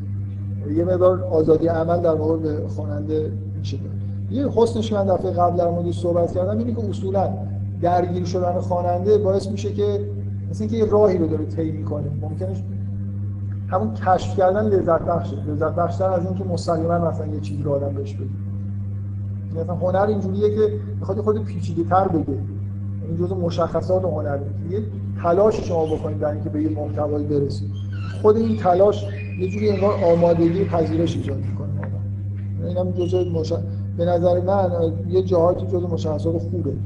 مثل احساس من اینه که اینا پیشرفت حساب میشن در مجموع اگه حالت افراطیشو بذاریم کنار در مجموع این که مثلا فرم ارزش پیدا کرده به فرم بیشتر فکر می‌کنن فقط مثلا محتوا نیست و اینکه مثلا یه جوری آزادی عملی بیشتری هنرمند برای خودش قائله. از ابزارهای بیانی بیشتری در واقع داره برای خودش استفاده می‌کنه و اینکه یه مقدار در واقع خواننده رو بیشتر درگیر می‌کنه.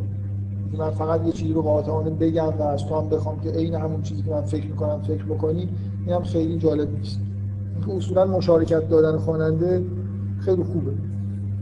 و یه سری مقدمات گفتم. برای اینکه ممکنه مثلا وسط حرف که این پارامتر مثلا اینجا یه چیزی مدرن داره اتفاق میفته قدیمی از این حرفا بشه. این ملاک های کلیتری داشته که خارج از محتوا. معمولا بحثایی که در مورد هنر مدرن می‌کنن محتواییه. من یه مشخصایی که به نظرم زیاد محتوا توش نیست. اینا رو دارم میگم. همش هم یه جوری به نظر من من شخصا حس مثبتی دارم. بله. جایش یه جاش بحث کرد. چون اصلا قرار آره ممکنه یه آدمی هم مخالف باشه.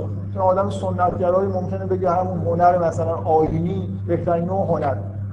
میگن دیگه همین الان مثلا ما آدمایی داریم که فرض موسیقی سنتی رو خوب می‌دونن موسیقی مثلا آقای علیزاده اگه بیاد یه خورده مثلا تغییرش بده این کاملا کفر یعنی همون جوری که هست خوبه. دقیقاً به همون دلیل سنتی بودن دیگه. یعنی یه چیزیه که هزاران سال انگار اجداد ما اینو ساختن و ما حق نداریم ما این حفظش کنیم. همون اجرا کنیم. واقعا ایده رو دارن. من به نظر من این ایده خوبی نیست. آقای علیزاده یه بار توی از مصاحبه هاش واله کامل حس منفی داره واله؟ آره کلا بار منفی شما هر چند می‌خوام بگید بعد یه میچسبید به واله من نمیچسبونم واقعا اینجا اینجا حس نمی‌کنی که این سنت سنت گرایی چیز اصلی واله بود میچسبه بهش که خب سنت گرایی کلا خب میگم مفهوم کلمه سنت که هست دیگه آره دیگه دقیقاً قواعد گذاشتن قواعد گذاشتن. حالا یه چیزی رو با مترایی که از گذشته تعیین شده سنجیدن که این خوبه یا بده این سنت گرایی دیگه. دقیقاً از باید نباید پیروی کردن باید نباید. تو خلق نمی‌کنی کسی دیگه داره برات. که سرما اینجوریه که مثلا اینکه می‌نوشته می‌گفته یک می‌نوشته من بفهم خب یه بحث من من نمیگم که نه من نگفتم که این لزوما بدی. من من یه چیزی گفتم مثبته اینکه مشارکت کردن خواننده اصولا توی ساخت معنا خوبه. یعنی اینکه ببین اصولا شاید یه علتش بتونی بگی اینه. چقدر تو احساس می‌کنی خواننده که داره اثر هنری رو خلق می‌کنی رو باش مواجه این شاید باهوشی. روش حساب می‌کنی. اگه تو احساس کنی که برای عوام داری یه کاری انجام میدی باید همه چیزو با سراحت بگیری وگرنه اون ممکن نفهم اگه من احساس کنم که نه من با یه آدم فرمیفته سر کار دارم می‌تونم خیلی چیزا رو نگم میگم خودش می‌فهمه. نه اینکه بگم بذارم من نمیگم که این لزوما من خوبه من بذارم و هر دلش می‌خواد بفهم مطمئنا مثلا تو قرآن این حس نیست. خدا می‌خواد ما اون چیزی که اون می‌خواد ما بفهمیم. ولی ولی نه اینکه یه طوری با سراحت بگه مثلا خیلی ساده و روون باشه یا نه. یه جوری بگه که بعضیا بفهمن بعضیا نفهمن مثلا. من خوبه. این آدمایی می‌فهمن یه چیزی رو یه عده‌ای هم نمی‌فهمن. زحمت باید بکشی بفهمی این زحمت کشیدن اینجوری نیست که بخوام تو رو مثلا به زحمت علکی بندازم. ولی یه راهی رو انگار طی می‌کنیم. به یه جایی می‌رسیم. یعنی نه لذت بخشه یه جوری اصلا ممکنه غیر این باشه تو به اون چیزی که طرف میگه نرسی و لذتش رو درک نکنی. راه دیگه ممکن نباشه. آقای علیزاده حرف خیلی جالب دیگه مصاحبه‌ای که داشت می‌کرد گفته بود با این سواله از این آدمای سنتی کسی حق نداره موسیقی موسیقی ایرانی آهنگسازی کنه. به همین که هست همین مثلا کسی حق نداره که مثلا گوشه جدیدی به موسیقی سنتی ایرانی اضافه کنه. تصنیف فقط تصنیف چیزی که همون چیزی که سنتی بود. تصنیف آزاد گوشه درست کردن حرام. بود من دلم می‌خواد اینا بپرسن. آقای نیدابود با من فرقش چی بوده؟ آقای نیدابود چند مرد. تا یه سالی می‌شد گوشه درست کردن. یه دونه درست کرد آخری رو این درست کرد و مرد. علیزاده دیگه نمی‌تونه گوشه علیزاده درست چه تاریخی بوده که این اتفاق افتاده؟ در موسیقی سنتی رو بستن. در حالی که ما این گوشه نیدابود داریم دیگه. هیچ کس هم به اون ایراد نمود دیگه مثلا این تا یه سال 1345 فرصت بود. درست کردی اگه نکردی هم یه جوری بود اینا واقعا همشون هزار ساله بودن تو اینجوری نیست. خیلی هاشون 100 سال سابقه دارن کمتر از 100 سال هم دارن نای نیدا بود که مثلا خب خیلی عمر کرد 50 60 سال قبل فکر می‌کنم گوشه نیدا بود ساخته. در دیگه از اون به بعد دیگه فکر می‌کنم حرام شده. دیگه گوشه نباید کسی بسازه تصنیف هر چیزی داره می‌کنه علیزاده که می‌سازه گوشه گوشه جدید خب من می‌خوام در مورد به اصطلاح با همون اصطلاحات قدیمی که میگن فصاحت و بلاغت در مورد متن یه چیز استاندارد وجود داره دیگه. دو تا دو تا اصطلاح به کار می‌برن که حالا چقدر تعریف های دقیقی وجود داره که فصاحت چی بلاغت چی من می‌خوام اینجوری یه تعریفی رو فیکس بکنم که خود در مورد فصاحت صحبت کنم. که من دفعه قبل مقدماتی گفتم که خیلی زیاد در طول تاریخ بیشترین تاکید و معجزه آسا بودن قرآن روی فصاحت و بلاغت بود الان اگه مثلا سه تا چیز باشه که بیشتر روش حرف می‌زنن که مثلا قرآن می‌خوام بگم معجزه است در مورد جنبه ادبی قرآن صحبت می‌کنن. خارج از اینکه چی گفته شده مثلا این حرفا خیلی محکم زده شده. فصاحت هم دارم تعریف می‌کنم. ممکنه شما یه جای واژه فصاحت رو ببینید. دقیقا به این معنی به کار نرفته. می‌خوام بلاغت اون جنبه ای در واقع از سخنوریه که کاملا به عنوان یه چیز استاندارد. مربوط به ابلاغ میشه دیگه. یعنی من منظوری دارم و این رو به خوبی بیان می‌کنم. خب. شما وقتی حرف من میشنوید خیلی خوب این منظور من رو درک می‌کنه. می‌رسید به اون چیزی که من می‌خوام بگم.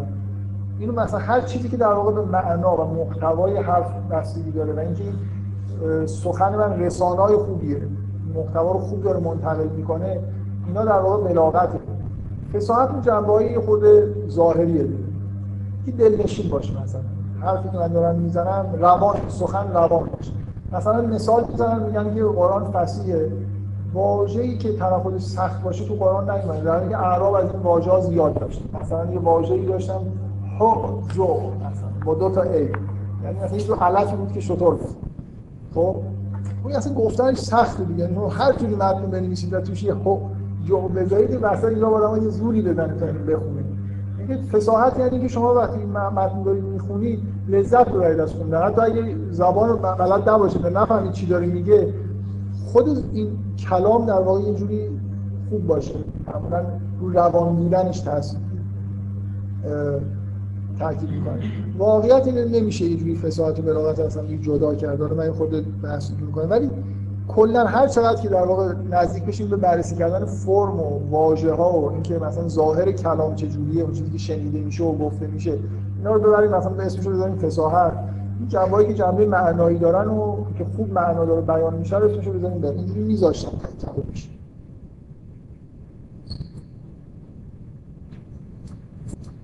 حالا فصاحت در واقع میشه اینجوری به تعریف های قدیمی حالا یه خورده می‌خوام بعدا بگم که به این معنا شاید اصلا قرآن نشه خیلی لفظ فصاحت در موردش به کار که اینجوری فکر کنید که ما یه مثل یه ماشینی که داره کار می‌کنه یه سیستم تولید صوت داره. از دیافراگمون مثلا شروع میشه تا مثلا حنجره و خود کارهای صوتیمون و زبان که و توی حرکتایی که با دهان زبان می‌کنیم. یه الان الان مثلا توی زبان شناسی یه چیز خیلی مطالعه شده است. بشر چجوری صوت تولید می‌کنه. خب؟ مثل این ماشینه دیگه. شما مثلا به دیافراگم فشار میارید که مقدار هوا مثلا وارد حنجرهتون بشه مثلا یه وقتی می‌خواد هی جیمی رو تو عربی تلفظ کنید یه مقدار باید هوا برقرار از پایین بیاد و از حنجرهتون با یه فرم خاصی که به حنجره میاد خارج میشه تا این حرف تلفظ بشه. خب؟ من می‌خوام بگم الان الان یه جوری به طور علمی شما می‌تونید بگید که سخن روان یعنی چی؟ واقعا شاید بشه یه روزی خیلی متر مشخص بده اینکه شما این دستگاهتون چقدر زحمت میفته و انرژی صرف می‌کنه برای اینکه یک چیزی رو بیان بکنه. خب؟ مثلا فرض کنید یه هی جیمی بگم بعد یه ایل بگم. مثلا ببینید ببینید مثلا یه چیزی که مثلا حافظ خیلی خوب بلده خیلی خوب استفاده می‌کنه. اینکه یه سری حروف هستن حروف غریب المخرج. اگه اینا توی یه شعر بیان روان می‌کنن شعر رو. برای خاطر اینکه مثلا شما مثلا ت ز و سی خود دقت داره پیش خودتون بگید بلند نشید اینا اینا یه جا دارن تقریبا تلفظ میشن با یه اختلافای کم بنابراین اگه من یه چیزی بگم که توش ت و ز و سی زیاد باشه همین زبانتون یه خود اون جلو داره مثلا حرکت های کوچیکی می‌کنه و یه در واقع چیزی رو دارید می‌خونید و یه جوری احساس آرامش مثلا بهتون دست مثلا فرض کنید تنت به ناز طبیبان نیازمند مباد. وجود نازک از آزاده گزن پر از ز و ت و دال و اینا همه نزدیک هم دیگه هستن. برای همین یه حس خیلی خوب آدم پیدا. حافظ پر از این تکنیکه. شما همه جای حافظ نگاه کنید مثلا چیزهایی که نزدیک هم دیگه هستن حروف و اگه مثلا ر اومد ل هم همراهش میاد که مثلا یه جوری غریب المخرج باشه و یه ترکیبای قشنگی می‌سازه با این به الفاظ. برای روان من می‌خوام بگم روان بودن میشه تعریف علمی کرد. که چقدر غریب المخرج باشن مثلا بعضی از حروف غریب المخرج هستن که تلفظشون ساده نیست. مثلا حروف حلقی مثلا همین جو مشکلش اینه که مثلا هی جیمی و عین و اینا همه رو باید مثلا یه حلق حلق زبان راحت نیست یه خورده بره این ورتر خود بیاد این ورتر. اتفاقا مثلا قاف با لام خوب میشه تلفظ کرد. من مثالایی می‌زنم از تو قرآن که خیلی قاف و لام خیلی به هم میاد. من بخونم بعدا خودتون تکرار کنید. می‌بینید که قاف با لام جور در میاد ولی مثلا قاف با عین جور در نمیاد و دشواری میده به گفتن یه چیز. من احساسم اینه بیشترین چیزی که روش تو فصاحت تاکید بود در واقع سهولت بیان بود. زیبایی مثلا الفاظی که دارن به کار میارن به معنای اینکه آدم یه جوری وقتی می‌خونه مثلا یه حس روانی و لذت بخش بودن توی فرم بیان فرم چیزی که شما دارید می‌خونید وجود وجود داشته باشه جدا از اینکه محتواش خب بعد می‌خوام یه خورده ببینید اگه به فرم بیان به چیزی که داریم می‌خونیم دقت بکنید من چیزی حرفایی که دارن می‌زنن جدای از هر معنی که اینا دارن در من دارم مثل صوت تولید می‌کنم. مثل می‌تونم در واقع خودم رو تشبیه کنم به یه دستگاه موسیقی که دارم مطابق با یه ریتمی. یه نوتایی هم روش سوار می‌کنم که مثلا این واژها این حروفی که تلفظ میشن اینا مثل مثل این نوتن که روی یه ریتمای سوار میشن و یه کلامی رو دارن توجیه تولید می‌کنن. اون فرم عمیق‌ترین فرمال ترین چیزی که اینجا وجود داره ریتم که حتی به اینکه چی دارم تلفظ می‌کنم ارتباط پیدا نمی‌کنه. فکر کنم باید برم پای تخت می‌خوام خود در مورد ریتم مثلا شعر و کلام و اینا صحبت کنم. دیگه لازمه واقعا. یه چیزایی بگم. مثلا در مثلا ریتم چجوری میشه گفت؟ مثلا نمی‌دونم چند عروض من چند عروض بلدن؟ یه نفر دو نفر سه نفر. عروض دیگه تخلیه شعر. بهرا نمی‌خواد اسم بهرا رو بلد باشی اینکه عروض می‌فهمی چیه و مثلا تخلیه و اینا بلد. من شعر بخونم می‌تونی بگی رفتی چیه. من توضیحات خیلی ساده خیلی خیلی مختصر مفید می‌خوام بگم ریتم تعریف به ریتم چیه؟ مثلا هجا چیه؟ ریتم چیه؟ من من شعر بنویسم تخلیه بکنم؟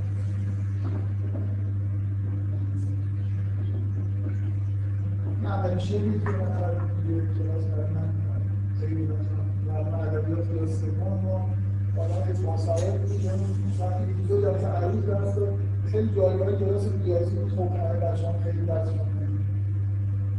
یه جلسه بود کنم عروض بود و اکثرا خیلی خوب یاد گرفتم خلاصان می‌گفت که گفت من یک سال میرم به درجه ادبی عروض به هیچ آخری دارم من در چند دقیقه خیلی میگم عروض فقط مثلا تاریخی نیست از این شعری که نفر دارن که یه سری چیزهای زیادی توش پیش می‌رفته خوبه مثلا. پیش میرم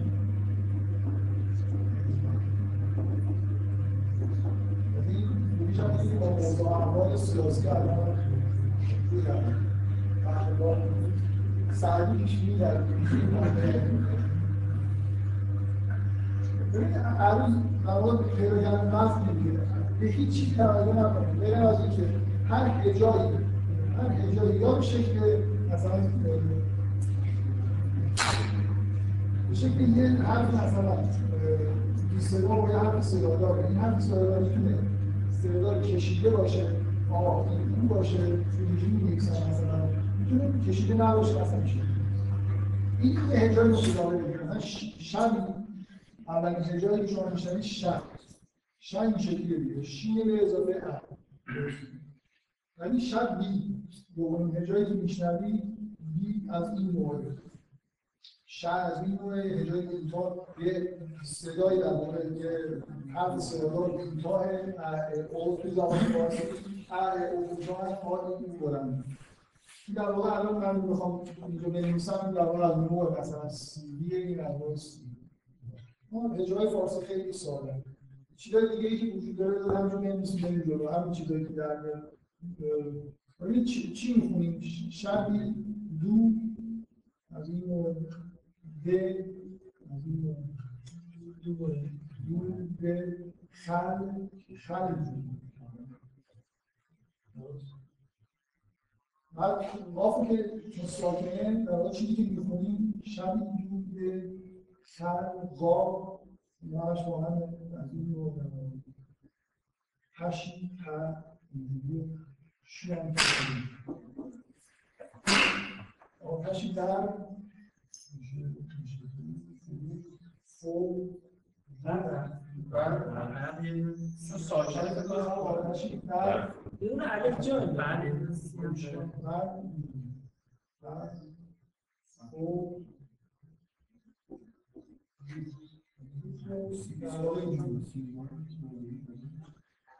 کل هجار همه هجاری توی زبان توی شعر فارسی شما میگن. ببینید از این نوع این سی وی سی وی بار سی وی سی سی وی بار سی و سی وی بار سی سی سی وی سی.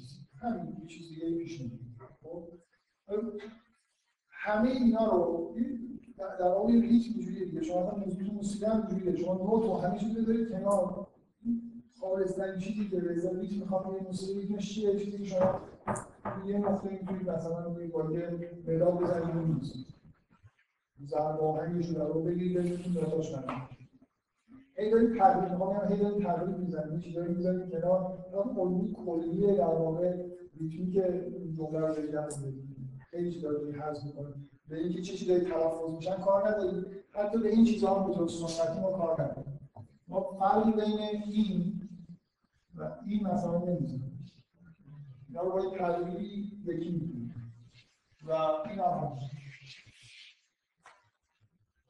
اینا همه رو همه اینا رو. به جای بلند و با این علامت ها رو نشون میدن. اینا رو میگن اجای کوتاه هر چیزی هست آخری کشیده است فرض میگن که بلنده آخری کشیده است. فرض بر این میگن که هر حال تقریب می‌زنن اینا همه ببینید این واقعا از نظر حس این با این فرق مثلا تو عربی ما هجای بلند داریم بلند بلند هم. مثلا آ قبل از همزه بیاد واقعا کشیده خونده میشه. درست. درست. ولی من نمی‌خوام وارد این چیزا بشم که شما قرار تقریب بزنید. دو تا چیز داریم همه رو تقریب کنیم یا هجای کوتاهه که سه بار هجای کوتاه یا یه چیز دیگه است. حالا هجای بلند می‌تونه باشه یه CVC می‌تونه باشه یا مثلا یه همچین چیزایی سی بی سی سی یا سی بی سی سی این در واقع اینجوری میشه. شب دو بخم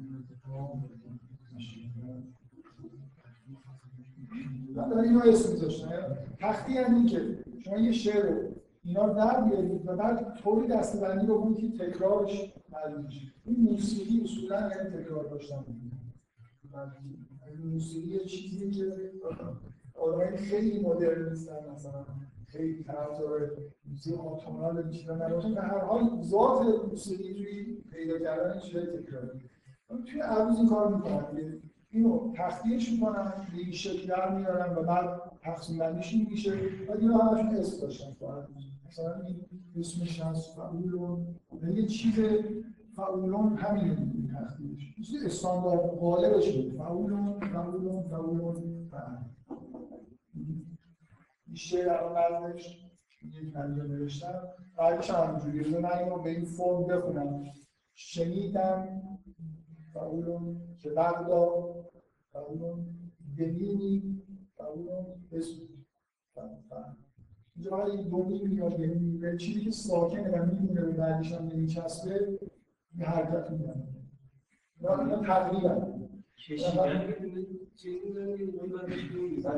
کشیدن رو یعنی یه بلند یه کوتاه میزن فقط آخر اگه باشه هست ساده ترین چیز ممکنه جدید. یاد گرفت میشه و قدیمی یاد گرفت الان دیگه آره ولی راه شمسان کتابش که نوشت شما با در که کاملا همه رو چیز.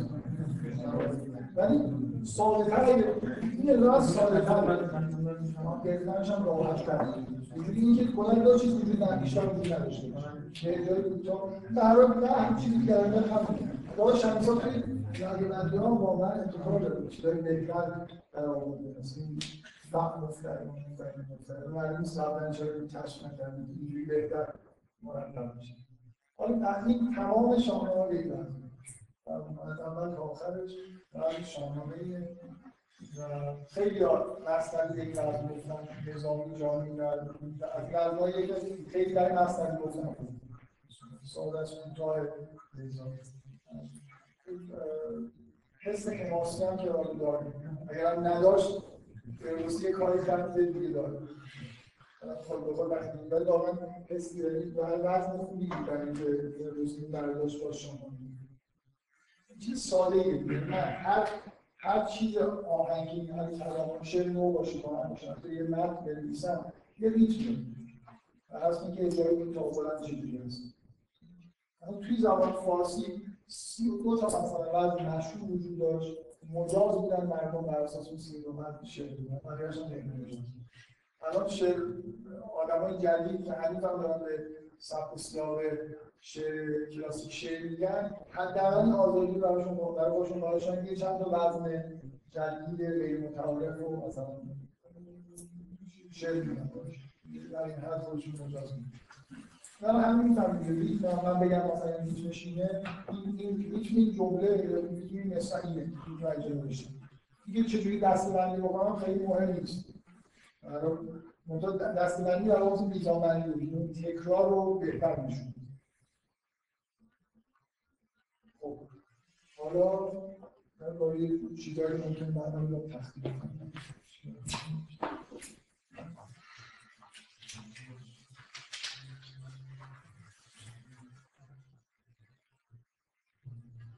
این که تمام ادبیات قدیم ما اینجوری گفته می‌شد واقعا جدا میگم من در این مورد همیشه تعجب آوره چرا این همه قرنها طول کشید؟ خلاصه یه نفر سج هم که وجود داشت. که دقیقا این چیزا توش رعایت نمی‌شد. ولی اینطوری هم که هر چی دلشون می‌خواد مثل شعر نو بگن یعنی سج مثلا یه مقدار قاعده مندیش کمتر از قاعدهایی که تو شعر این شکلی داشت حتی فکر کنم از شعر نیمایی کاملا ریتمیک‌تر بود در ریتمان ساده بود اینکه من ببین من خودم ممیز بکنم. یک کتاب می‌خوام بگم من 700 زن. تمام شعرها رو به این ترتیب بگم نمی‌دونم دارم در یه چیزی رو هم از دست میدم. ببینید که هر موسیقی گوش کرده باشه تغییر ریتم خیلی تاثیرگذاره من مثلا فرض کنید یه جایی دارم با یه ریتم میگم بعد از حرف رو می‌خوام عوض بکنم یا اصلا می‌خوام یه ضربه مثلا به مخاطب وارد بکنم که یه جوری مثلا تاثیر بیشتری قرار بگیره خوبی که از تکراری بیام میگم این کاری تو شعر نو الان می‌کنم. شما مثلا فرض کنید چند تا این جمله کوتاه گفتید یه جمله بلند میگید حس مثلا شعر رو عوض میشه دوباره بریم سراغ. این کارا چقدر می‌خواد این جمله رو ریتم کنید این کارا به اختیار خودتونه. ولی تغییر ریتم دادن اینجوری بهتون بگم اصلا در واقع چیزی که توی شعر کهن وجود نداره موسیقیه موسیقی وجود نداره. وقتی شما قید می‌کنید. که یعنی من مثل اول شعر نسنگی خودم گفتم تا آخرش باید همین فقط تکرار کنم این موسیقی نیست. شما یه دوار گیر کنه. مثلا یه چیزی تکرار میشه. احساسی که دارید این موسیقی گوش می‌دید مثلا لذت بخشی نداره. موسیقی اینه که شما اگه یه چیزی رو تکرار می‌کنید یه جا مثلا تکرار نکنید دوباره برگردید برید مثلا یه ریتمایی داشته باشید مثلا تو هم دیگه اینا رو در واقع یه جوری بچینید که زیبا بشه مثلا یه تغییر حالتی ایجاد بشه توی کلام. اینکه یه مصنوی رو من تمام تمام شاهنامه همین ترتیب گفته شده ما به غیر از چیزی درس پایینی یه جلوی در واقع حرف زدن بیشتر داره می‌گیره. یه چیزی رو از کلام داره می‌گیره. موسیقی رو می‌برن داره از کلام تو کامل.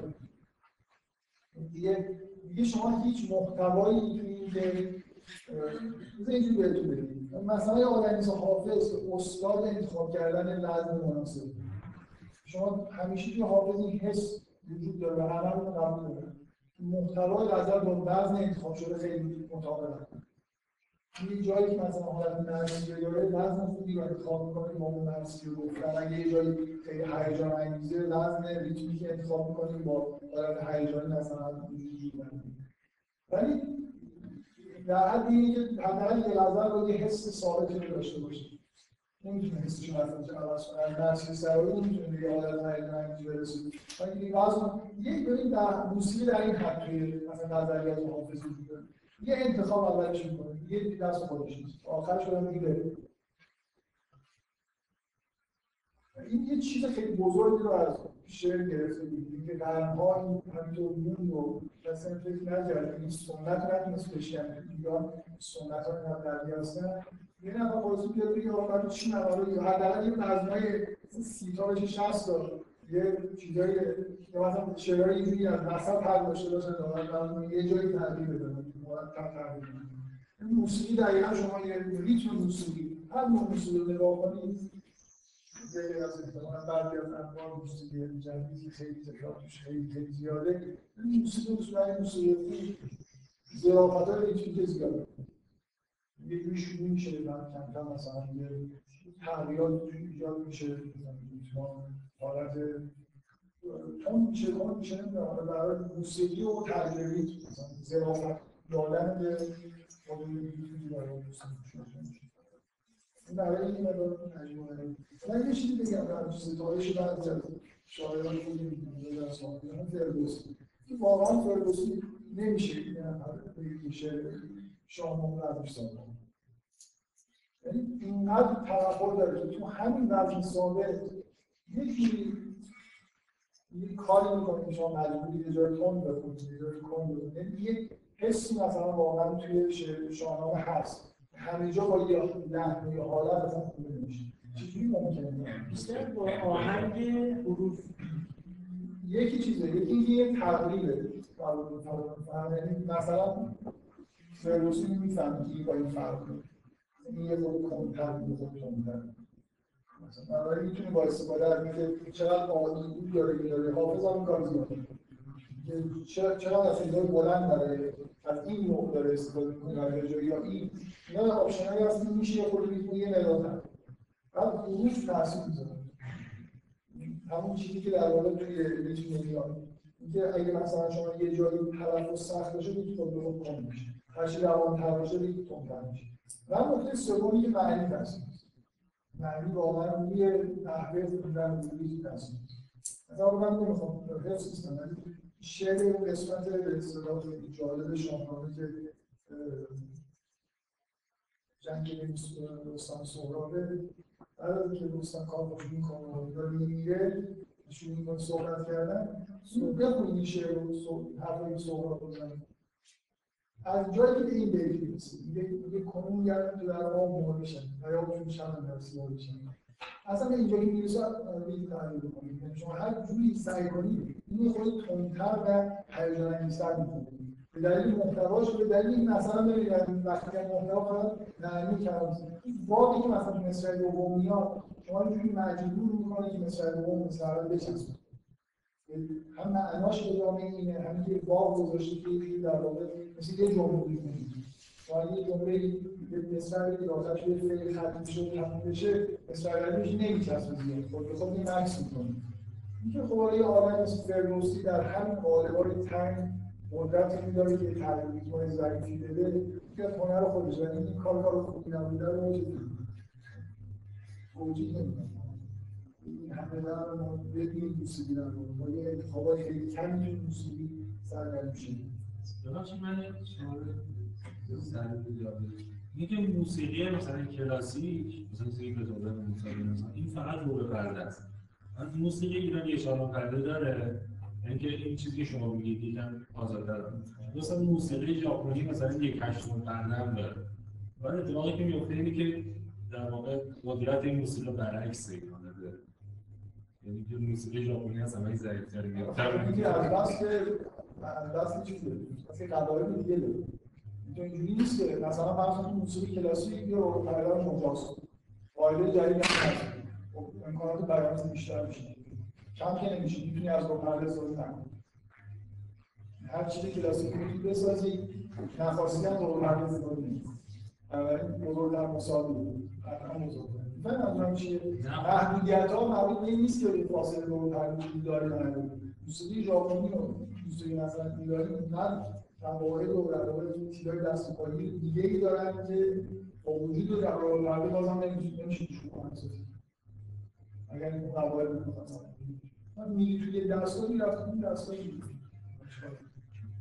و اول و آخر چیزی دیگه همه مثلا فواصل خیلی چیزاش معلومه. یعنی روی میزان بندی خیلی چیزا غیریای دیگه داره. مثلا فرض کنید برید همایون مثلا می‌زنید تو همایون یه جور چیزای خاصی در واقع در دیگه. هر چیزی نمی‌تونی نمی‌تونی مثلا مرکب خوانی یا مثلا مرکب سازی ساز ایرانی یا مثلا دستگاه رو انتقال پیدا کنه. باز میگی توی اگه این کارم بکنی مثل اینه که یه شعر داری یه غزلی که سه بیتش مثلا یه وزن داره بعد در سه تا وزن میگی اینجوری نیست که حد داشته باشه چیزی کاملا جدید بگی یا نمی‌دونم یه مثلا یه مثلا اینجوری نه میشه دست و پایگیری ژاپنی ایرانی مال اون پهلوی چهار اینجا امکاناتشون زیاده ولی باید غیریایی دیگه نمیشه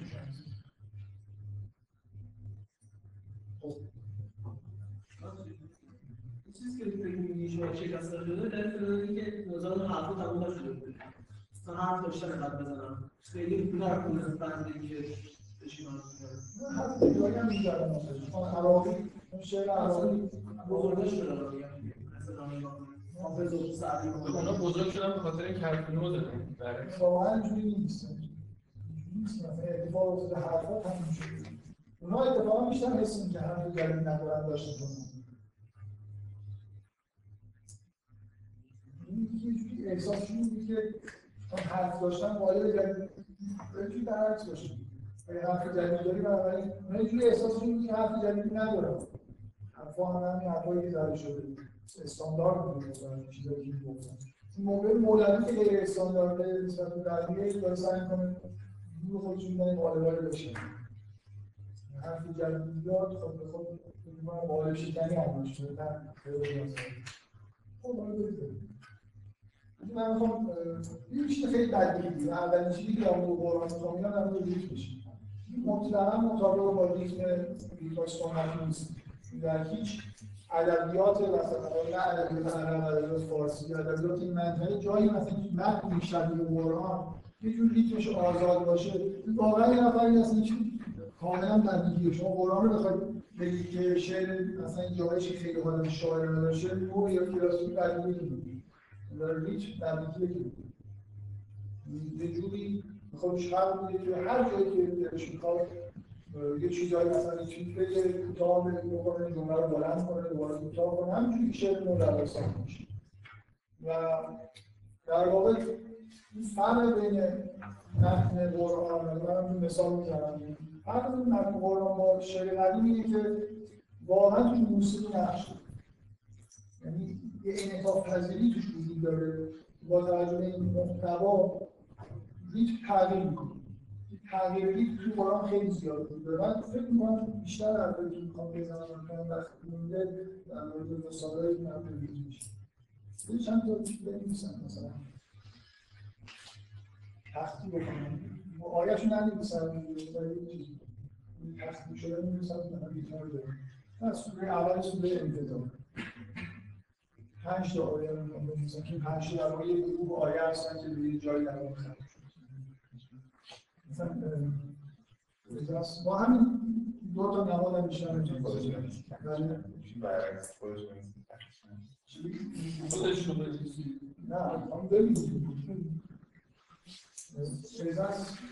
شما تقریبا دیده نمیشه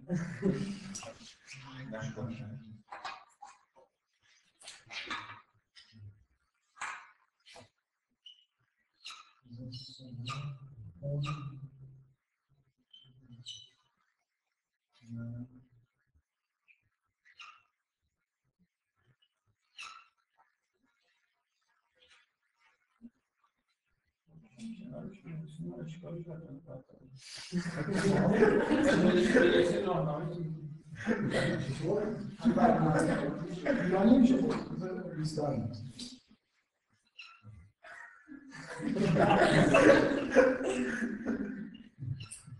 یا.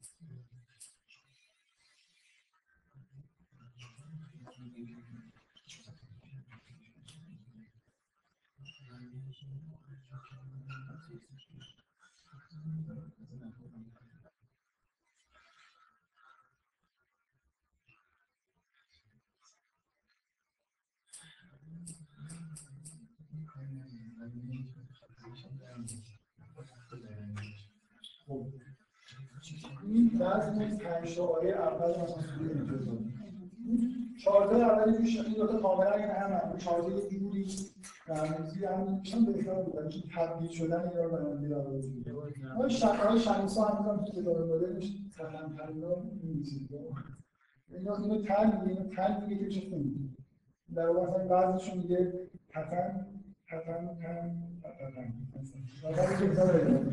که چهار تا شما این صدا رو نگاه کنید تو متغیر إذا السماء انفطرت وإذا الكواكب انتثرت وإذا البحار فجرت وإذا القبور بعثرت علمت نفس ما قدمت همین نکته ایجاسته یعنی اصلا شما این تفکیر حالا داشته باشید. اینکه این به تدریج در این دو تا مثل میشن. این به تدریج تبدیل به چیزی میشه که شبیه‌تر به اینه و بعد تبدیل به این میشه. یه بار ثابت میمونه و بعد یه دفعه یه مسائل طولانی میگه این حسش رو نگاه کنید. اگه تا آخرش مثلا من بخوام بگم اذا سمان فترت اذا تمام مثلا تا آخرش هم داره با این حالتی که این پیدا می‌کنه. اذا سمان فترت اذا تمام منتصرت اذا بحار فجرت اذا نجوم ببصرت علم نفس ما واقعا دیگه جالب نیست شما خود به یعنی خود شما رو آماده می‌کنید شعر نو دیگه شعر ما همش هم یه چند تا چیز کوتاه بگم که بعد چیز بلند میگم تاثیر قرار بدید این تاثیرش چیه؟ که من یه چیزای مشابه هم دارم میگم با ریتم ثابت تقریبا شبیه هم دیگه در مورد آسمان در مورد مثلا دریا در مورد احوال قیامت ستاره رو دارم میگم. من می‌خوام به این نتیجه برسم. می‌خوام یه چیزی بگم که مثلا تو ذهن شما حک بشه که از یه چیزهای کوتاه شروع می‌کنم و بعد به یه چیز بلند یه حسی توی این وجود داره که منتقل میشه. با ریتم ثابت کار کردن یه همچین چیزهایی که خودش نداره. الان من فکر می‌کنم توی دهه‌های اخیر بعد از اینکه احتمالاً تو اولین کسی که کار کرد سید قطب خیلی این تاکید کرد که مثلا توی همین کتابش. کتابی داره به اسم تصویر فنی در قرآن از تصویر الفنی در قرآن این ترجمه بعدش ترجمه خوبم تو بازار. بود که الان فکر می‌کنم هیچ کدوم دوتا نیست. این به نظر خیلی کتاب خوبیه کتاب مهمه یه جوری انگار یه چیزایی برای اولین بار شروع کرد بحث کردن یکی از متداول ترین بحثایی که الان در واقع هست اینه که فصاحت تو قرآن به اون معنای قدیمیش اصلا وجود نداشته. در واقع اصلا اینطوری نیست که مثلا ملاک روان بودن عبارت ها باشه. ملاک اینه که دست اینکه چه چیزی داره گفته میشه ریتما و تمام در واقع تلفظ و یه جوری در واقع تنظیم شده این آهنگ کلام به اون محتوا بخوره. واقعا تو قرآن این ادعا وجود داره و اینو الان فکر می‌کنم بیشترین چیزی که توی مثلا دهه‌های اخیر در موردش تحقیق کردن و اینو به عنوان یه چیز اعجاز اعجازآمیز توی قرآن. نه اینکه اصلا حالا قدیمی و همچین کاری داره می‌کنه. حتی متن جدید مقایسه می‌کنن. اینکه شما برای آدمی که عربی بلد نیستن اگه آیه های قرآن رو بخونی از روی تلفظش و موسیقیش و نحوه خوندنش حس می‌کنه که اینجا مثلا تهدیدآمیزه یا مثلا یه چیز خوبی داره گفته میشه یا نه. مثلا خیلی خوب توی سید و قطب هست. من یه مقدار می‌خوام مثال بگم. دیدم از روی این کتاب که مثال دیگه از نکته در واقع نکته اینه که اون حالتی که توی کلام هست منطبق با محتواست. یه جوری محتوا رو میرسونه. بنابراین فصاحت به این معنا که فقط مثلا یه چیزی گفته بشه که خیلی نرم و روان باشه اصلا اینطور نیست. اتفاقا جایی که مثلا آیه عذابه یه جوری همیشه تلفظا شد... شدت داره. بله. سوره؟ قمر هر تشدید اتفاقا شدت دارن و تشدید روی حروفی که تلفظشون سخت زیاد داره. اینکه یه جوری انگار شما به زحمت میافتید و انرژی بیشتری صرف می‌کنید که اینا رو بخونید. عوضش جاهایی که در مورد مثلا رحمت و یه چیزای خوبی داره میگه کاملا روانتر میشه و یه جوری در واقع موسیقی کلام یه جاهای بلند بیشتر میشن. حالت آهنگین خیلی تند و از دست میده. این چیزی که الان خیلی در موردش من فکر می‌کنم حرف زدن توی احتمالا بیشترش بعد از این کتاب. احتمالا مبدأش این کتاب من مطمئن نیستم. مثلا توی بله؟ نه نه نه اصلا نمی‌دونم. آیه طالبانی توی دو جلد آخر پرتوبه از قرآن توی جز سیوم و آیه محمد تقی شریعتی. پدر دکتر شریعتی. اونم توی کتاب تفسیر نوینش خیلی از این بحثا کردن خوبم بحث کردن. یعنی از عربا کم ندارن. توی این واقعا دیگه رفت به عرب و فارسی بودن نداره. یه جور درک موسیقی می‌خواد. اینکه مثلا اینجا این حسی که توی این گفتار هست چیه کاملا یه جوری چیز دیگه. یه جوری بحث به عنوان بحث ادبی یه مقدار جدید. معمولا با دقت زیاد کسی تا بحث نکرده که تو وقتی داری کلامو میگی مثلا این موسیقی که تولید میشه همراه با چیزایی که دارن تلفظ میشن چجوری یه حس ایجاد می‌کنن؟ مثلا می‌تونی ریت در مورد ریتم میشه صحبت کرد. ریتم رو تون میشه کن میشه چجوری تغییر می‌کنه. ولی واقعا نمیشه روی خیلی دقیق بحث کرد. این تلفظان در واقع به شدت دخالت که حروف قریب المخرج اگه هستن کجا هستن مثلا تو حلقن نمی‌دونم. به هر حال یه کسی که عربی می‌تونه بخونه وقتی می‌خونه می‌فهمه که اینجا در واقع به زحمت افتاده. ریتم تون شده کن شده یه حسی بهش دست میده که فکر می‌کنم واقعا مثلا همین کتاب به اندازه کافی شواهدی داره که همه جای یه جوری رعایت میشه. به ریتم اهمیت داده میشه و یه جوری ریتم مطابق با محتواست این فرق می‌کنه با بحث فصاحت اینکه یه جوری توی قرآن ریتم و تلفظا در خدمت محتوا است. واقعا یه جوری چیزا یه حس مدرن توش هست. مثل شعر نو شعر نو حالا به غیر از اینکه تاکید روی تلفظ زیاد نیست ولی ریتم به شدت تحت تاثیر محتواست ریتم درست می‌کنه یعنی فرمای جدید ریتم درست می‌کنه. من خود مثالایی که تو این کتاب هست. مثلا من مثلا من یه ریتم طبیعی توی صحبت کردم. مثلا این بچه داره گریه می‌کنه. چجوری آرامش می‌کنه خود به خود این ریتم ایجاد میشن. مثلا آدم مثلا آدم بهش میگه که چته چرا گریه می‌کنی؟ حالا من همین چیزی نوشتم چرا چرا گریه می‌کنی؟ ببین برات مثلا این چیزی خریدم اگه گریه نکنی بهت نمیدم ها. اگه اینا گریه حالا برو صورت رو بشور از یه چیز خیلی کوتاه شروع میشه. خب تو می‌خوای کسی رو آروم بکنی خود به خود از یه چیز کوتاه شروع می‌کنی. و هی مثلا انگار جمله ها سنجیدتر و بلندتر میشه. مثلا این سوره قرآن که دقیقا همین کار رو انگار خدا داره با پیغمبر می‌کنه دقیقا این فرمو داره. میگه وزده و لیل ازا سجا ما ودع کرد و ما غلا ول آخرتو خیر ول آخرتو خیر لک من الاولا ول سوف یعطی که ربک فتر از یه حالت خیلی کوتاه جمله دارن بلندتر میشن تا به یه چیزی می‌رسن. و دقیقا کاری که داره می‌کنه انگار با حالت آرامش بخش داره بعد این ریتم تغییر می‌کنه. من نمی‌دونم چقدر از این چیزا بخونم بذار یه مثالایی بزنم. چند تا از این مثالایی که روش تاکید کرده. تغییر ریتم حداقل ببینید. دیگه اینجا ریتم ثابت نیستن و تغییر ریتم مخصوصا تو جزء سیوم نگاه مرتبا شما داخل سوره تغییر ریتم دارید و این تغییر ریتم یه جوری در واقع شما تاکید دارید کم مثال بخونید؟ کم چیکار کنید کم مثال بخونید مثال کم. بخونم؟ مثلا این می‌خواد درک کنید مثال رو. برای اینکه احساس می‌کنم که همون چیز وجود داره دیگه اینکه برای کسی که اصلا مخصوصا درک موسیقی نه تو شعر کلا. یه خورده تفاوت خیلی زیاده. یعنی من, من فکر می‌کنم من احساسم اینه کسی که این حس موسیقی نداره توی شعر و کلام و اینا خیلی مثلا شعر نو نخونده خیلی فایده نداره من زیاد مثال بزنم. و اونایی که چیزن و اونایی که می‌دونن اصلا یه بار قرآن نگاه کرده باشن اینو فهمیدن احساس نمی کنم ده تا مثال بزنم خیلی یه نفر چند نفر اینجا هستن که خیلی متوجه نکته بشن. حسم اینو واقعا. احساسم اینه خیلی نمیشه اینو. مثلا با یه چهار تا مثال دارم. یه جوری چیز می‌خواد دیگه. تمرین می‌خواد. که اینقدر شعر خونده باشید با ریتم و آهنگ مثلا آشنا شده باشید که همون یه توضیح نمی‌خواد. نگاه کنید مثلا. من چند چند تا چیز می‌خونم.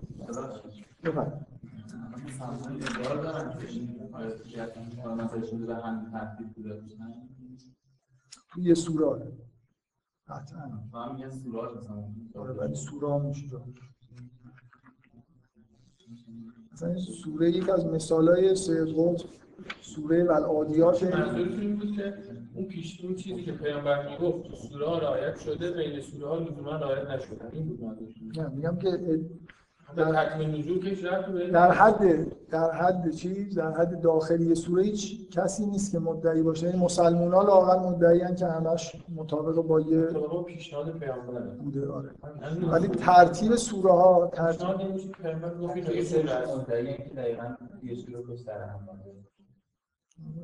موارد موارد خاصی اینجوری از سوره بلند هم حتی میگم. ولی به یه سوره آیاتش همین ترتیبی که هست.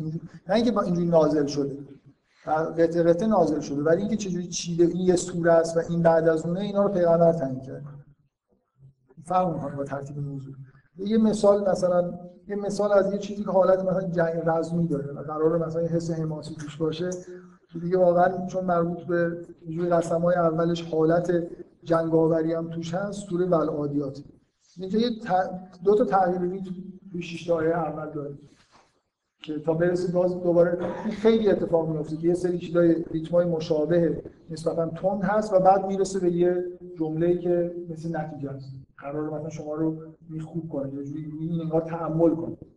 غیر از اینکه از نظر محتوا اون جمله‌ای که اول دارن میان یه جوری قسمن و بعد چیزی که بهش داره قسم خورده میشه که ثابت بشه این جمله آخر برای همین با بقیه فرق کنه والعادیات در واقع ریتمش اینجوریه والعادیات ذبحا فالموریات قدحا فالمغیرات صبحا فاثرن به نقعا فوسطن به جمعا ان الانسان لربه لکن یه تغییر ریتم دارید بعد از سه تا که تندتر و چیزتر میشه یه جوری حالت شدیدتری پیدا می‌کنه. و چرا؟ برای خاطر اینکه پر از هجای کوتاه میشه. اولش مثلا اولش همینجوری هست. ولی عادیات ذبحن کوتاه بودن خود این قطعه ها ریتم تند می‌کنه. شما هر چقدر این جمله طولانی تر بگید با هجای بلندتر ریتم کنتر میشه. هر چقدر قطعه ها کوتاهتر باشن هجاها هجای کوتاه باشن ریتم تندتر میشه خود به خود. این در حد فقط ریتم بدون نگاه کردن به حروف واژه ها به میگه ول عادیات ذبحن فالموریات قدحن فالمغیرات صبحن تا اینجا یه ریتم هست بعد تندتر میشه. فاثر نبهی نقعا فوسط نبهی جمعا ان الانسان لربه لکن هم بلندتره همین که یه سری جای بلند دوباره میاد که حالت مکسی در واقع توی این عبارت ایجاد کنه جزء سیوم که همش هر جاشو بخونم به هر حال تغییر ریتمای هم اوایلش همه جاش در واقع داره. مثالایی که خیلی یه مثال بزنم از داخل داستان.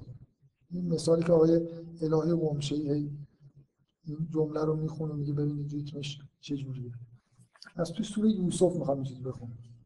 جایی که من هدفم اینه نشون بدم که چجوری در واقع کلام موسیقی کلام و نحوه تلفظش یه حسی داره که منطبق با محتواست چیزی که در واقع ادعا میشه و خیلی مهم می‌دونن در مورد در واقع فصاحت و قرآن نیست که روانه.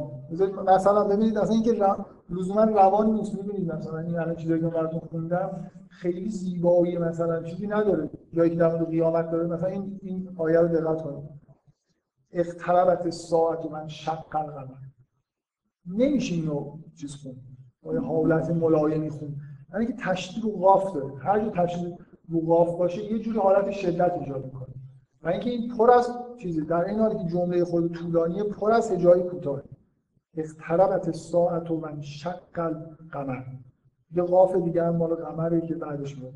خود به خود یه حس شدت میده یه نفر که عربی بلد معنی نفهمه می‌دونه که اینجا انگار خیلی در چیز خوبی صحبت نمیشه.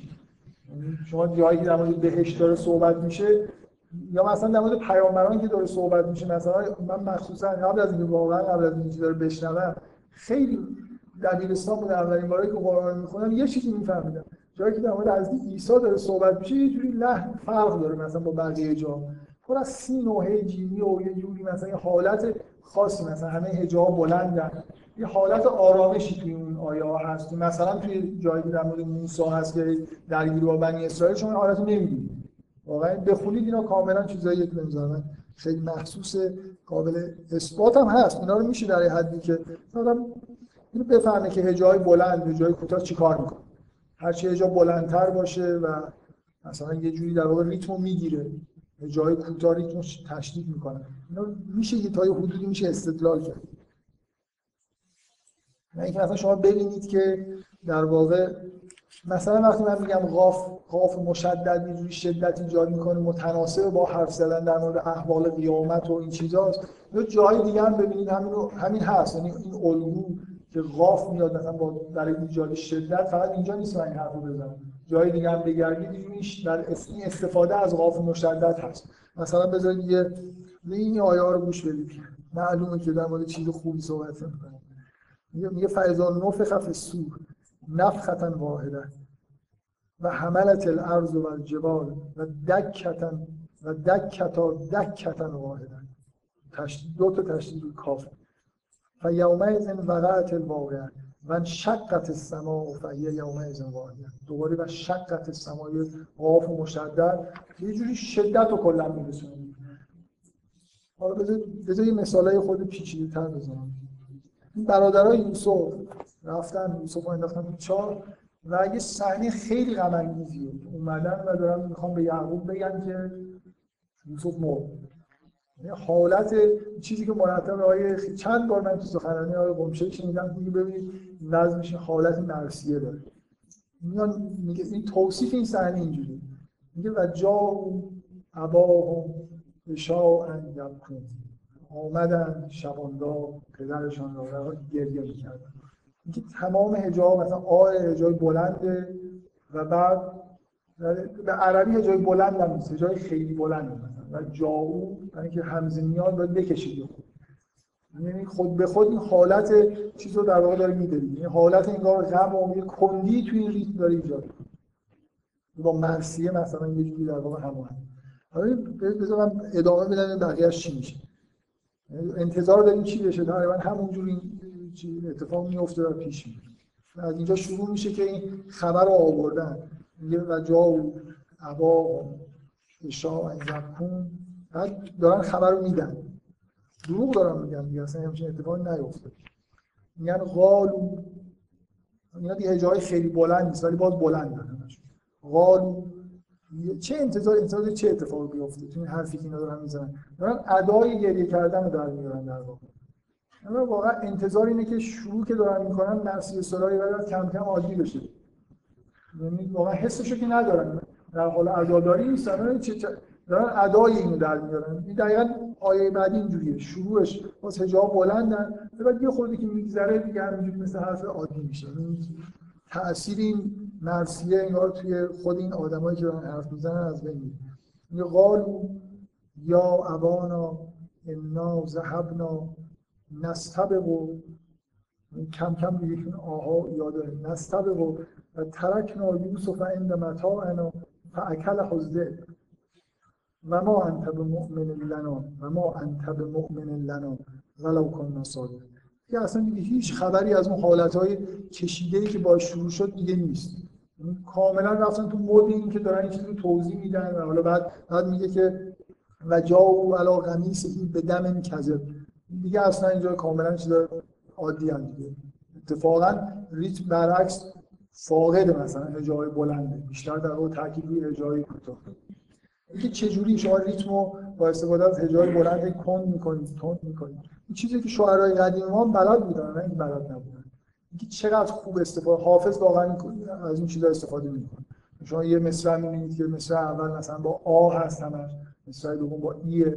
یه جور حس ایجاد می‌کنه دیگه. حالا یا اینکه چقدر اون هجاهای بلند مثلا سی وی بار رو استفاده بکنن یا سی وی سی استفاده بکنن یه جوری در واقع حس مصرع رو می‌تونن یا بیت ها رو می‌تونن تغییر بدن باز من مثال های تغییر ریتم. تغییر ریتم های خیلی واضح این که نشون میده که شما در واقع وقتی که در مورد یه چیزی داره صحبت می‌کنه یه ریتمی و یه نوع کلامی با یه جور مثلا قافیه های برقراره موضوع که عوض میشه. حالا یه مثال من می‌خوام بزنم که. مثلا از یه جایی شروع میشه. یه ریتم مشخصی با یه قافیه های حتی مشخص وجود داره. وقتی موضوع صحبت عوض میشه و یه چیزی دیگه داره میگه. ریتم تغییر می‌کنه دوباره برمیگرده به همون موضوع اول ریتم همونجوری از سر میشه. این مثالی که سید قطب می‌زنه توی سوره مریم. از اول سوره مریم همش در واقع یه ریتم خیلی ملایم با یه قافیه خیلی خوبی برقرار دیگه. از اولش مثلا میگه ذکر و رحمت رب که عبد او زکریا. تا همینجور شما بیاید پایین این قافیه یا آخرش باقی میمونه. و ریتم هم چیزای مشابهی هست. مثلا قافیه حداقل ثابت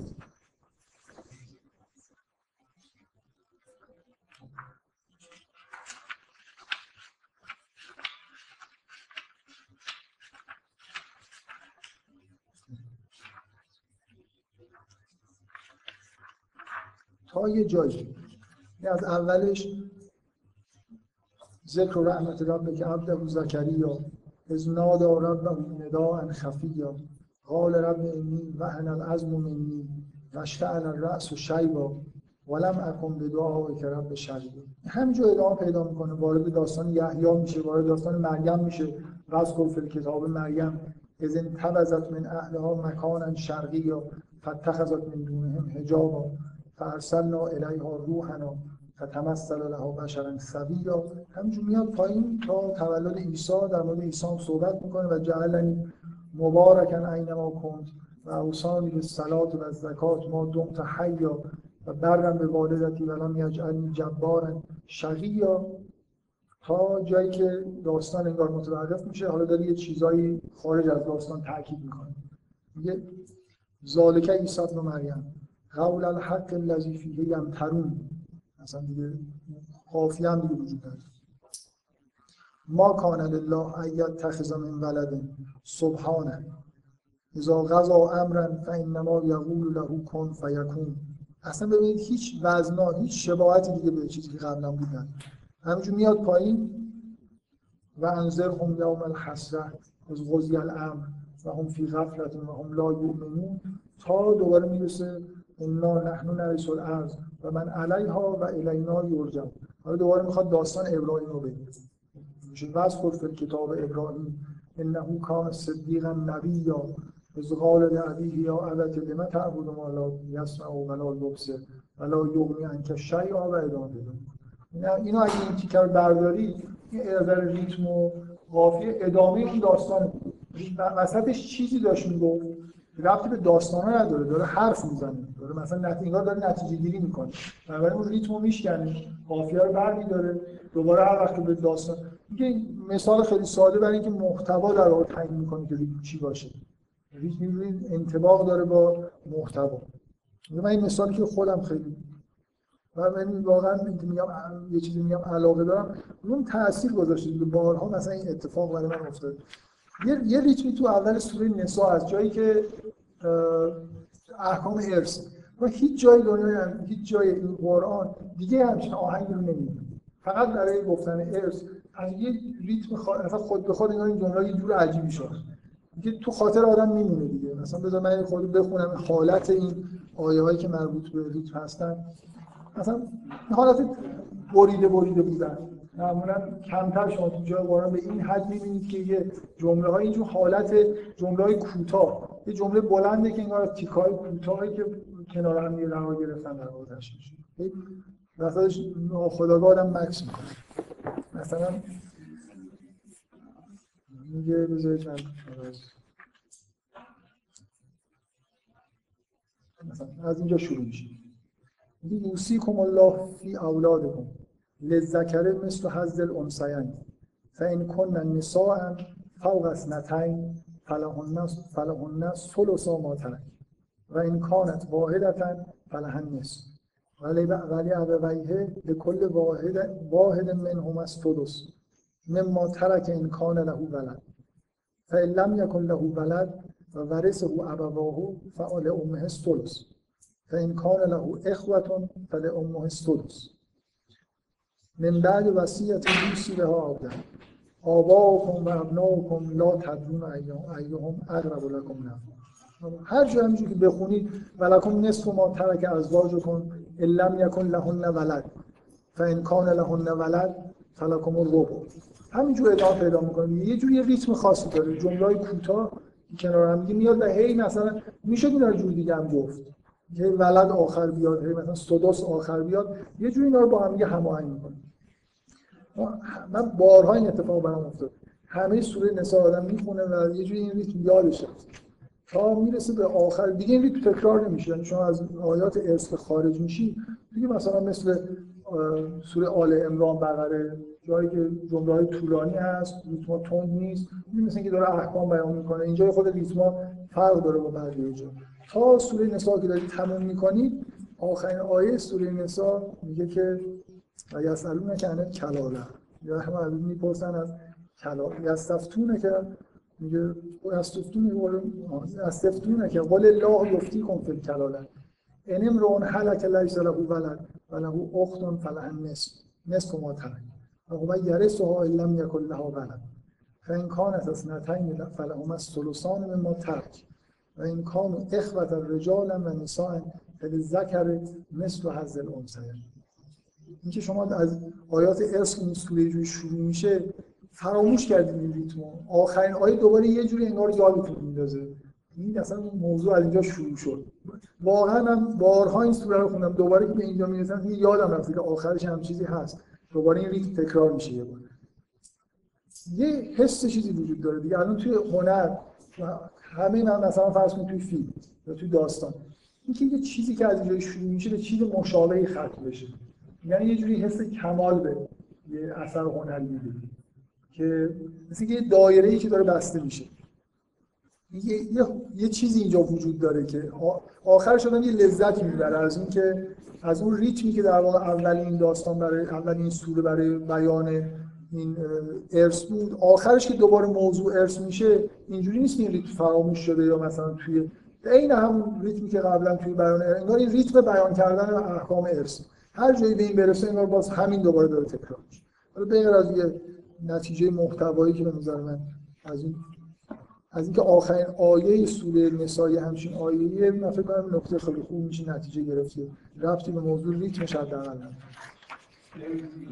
ها من احساستون چی میشه؟ اگه من یه سری یه سری آیات مثلا احکام ارث گفتم. خب؟ این چیزا رو مشخص کردم. اگه اینجوری باشه اینطوری میشه الا. وقتی سوره داره تموم میشه میگه ازت در مورد کلاله می‌پرسن. بگو این حکمش چه حسی بهتون دست حالا یه تعریف فقهی داره. مردی که نمی‌دونم اقوامش اینجوری باشه. یه اختلاف داره مثلا اینکه نمی‌دونم کلاله یعنی چی. حالا تو توضیح نمیده اصلا کلاله من سوالم چیز دیگه است. شما حستون چیه؟ که با این سوال و جواب احکام ارث تموم میشه؟ این حس رو القا می‌کنیم یعنی احکام ارث همینایی که تو قرآن اومده و هرچی هم هست میشه از اینا نتیجه گرفت. یا نه؟ یا برعکس.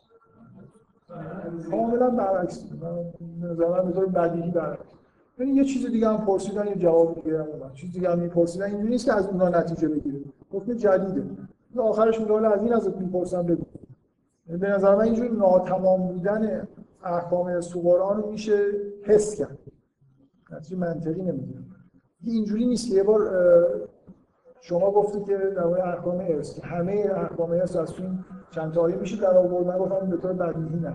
واقعا نه. استدلال قرآنیش هم اینه که اصلا به نظر داره اشاره می‌کنه به اینکه اینجوری نیست فکر کنید تموم شد. چیز دیگه که می‌پرسن اینجوری نیست که پیغمبر آیه چیزی از اینا در میومد احتیاج به حکم جدید نداشت. اینکه در انتهای سوره وقتی داری میبندی یه سوال میاد یه سوال دیگه مونده. مثل یه آدمی حرفایی زده. چیز بیشتر رو پرسید چیز بیشتری میگه. و این نفاسی هم همین در همین حد داره باقی میمونه. کامل نیست. خیلی چیزا هست خودتون باید نتیجه بگیرید. من, من احساس می‌کنم که این نتیجه رو میشه گرفت.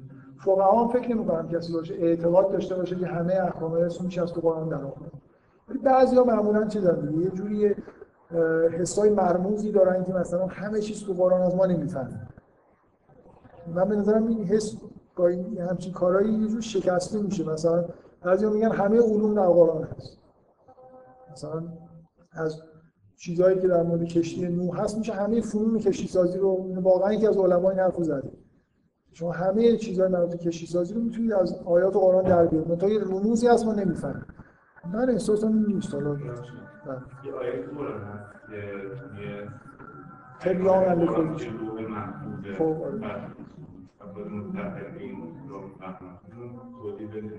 خب تو لوح محفوظ اینکه اینکه مثلا کشتی سازی تو لوح محفوظ هست یا نه صنایع مثلا اونجا هست یا نه این شما از این آیه که می‌تونید نتیجه بگیرید قرآن یه چیزی داره که همه امور حکیم میگه تو قرآن اومده. کل امر حکیم. این همه چیزهایی که به درد زندگیتون می‌خوره. مثلا در مورد چه می‌دونم مثلا فرض کنید انواع پرنده ها مثلا تو قرآن باید اسمش اومده باشه در موردشون توصیفی وجود داشته باشه. چی درد ما می‌خوره؟ این چیزی که تو قرآن هست اون چیزایی که به درد هدایت انسان می‌خوره اینا همه یه جوری تو قرآن هست. اگه مثلا یه چیزی لزوما بستگی به هدایت بشر نداشته باشه نیست. نمیشه نتیجه گرفت همه چیز تو قرآن اومده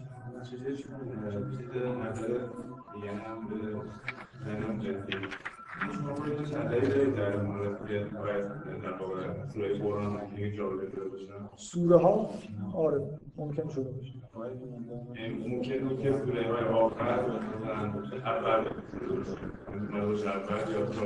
سوره این حرفی که داری می‌زنی در واقع سوال اینه. که پیغمبر ترتیب مشخص کرد یا نه؟ سوال اینه. نه اینکه بود و جابجا شد. اصولا یه عده معتقدن که سوره ها ترتیب نداشته مردم چیدن همچون خیلی مهم بود آوردن اول. جزء سیوم مثلا سوره های کوچیک‌تر آوردن آخر ترتیبش دل بخواه بوده تا حدودی یه عده هم اختلاف اینه یه عده معتقدن که نه پیغمبر تعیین کرد و مردم هم عینا همون چیزی که پیغمبر گفت حتی جای سوره رو تعیین کرد. می‌خوایم در در شما در اثرگذاری ایجاد فرق می‌کنید مثلا جابجا بشه سوره ها. یک کتاب طولش جابجا بشه یعنی یه جوری. یه جوری سوره ها واحدات مستقل فکر می‌کنم. نظر من. یعنی اینجوری نیست که مثلا یه سوره رو بعد از یه سوره دیگه بخونم خیلی فرق کنه. این واحد معجزه هم تو قرآن سوره است. شما نمی‌تونید یه سوره مثل این بگیرید نه حوالی سوره ها مثلا توش به نظر میاد راز نیست. من, احساس نمی‌کنم بله ممکنه ممکنه. من من این نظری ندارم در مورد اینکه سوره ها رو پیغمبر چی یا نچید نظری ندارم. نمیگم هست به اندازه کافی شواهد تاریخی وجود نداره. یا شواهد غیر تاریخی. که بگه که این ترتیب سوره های چیزی تعیین شده است از طرف پیغمبر ولی خب خیلی مفسرین آخر یه سوره رو سعی می‌کنن و اول سوره دیگه تفسیرشون رد مناسبت داره که بعد از اون چیزی که اینجا تموم شد حالا این سوره اینجوری باز میشه. تمام امور حکیم گفته از هم آیه فیها یفرح و کل امر حکیم می‌دونیم آره. شبه رو نمیگه به نظر شما فیها انا انزلناه فی لیلة مبارکة انا كنا منذرین فیها یفرح کل امر قرآن نمیگه شبه رو در مورد قرآن خب یه آیه هست که تبیانا لکل شی. مثلا حالا امر حکیم رو بذاریم تبیانا لکل شی اومد. ولی اینکه کل شی واقعا یعنی هر چیزی. به نظر نمیاد باشه. دیگه. چیزی که. در اون شب هم واقعا شب نزول و بالا هم واقعا این که از اون آیه نتیجه می‌گیرن که امور حکیم تو قرآن اومده مثلا اینجوری مستقیم نیست ولی یعنی چی فیها یفرق و امر کل امر حکیم؟ شب مثلا شبیه که قرآن توش نازل شده مثل اینکه این به قرآن هم داره جور نسبت داده با سوره قدر خیلی شبیه همشون آره آره. در مورد در مورد- در مورد شبیه که به هر حال آره کل امر کل امر اومد ولی یه جای دیگه مثلا خاصه امر حکیم اومد. خب بذارید من این جلسه رو تموم بکنیم. من همون احساسی که اول داشتم رو دارم. این که کسایی که ریتم مثلا آشنایی دارن با یه دونه مثال احتمالا قانع میشن. کسی هم که آشنایی نداره خیلی اینطوری نیست که بشه با ده تا مثال حسی که مثلا یکی ایجاد می‌کنه رو ایجاد کنه. احتیاج به تجربه داریم.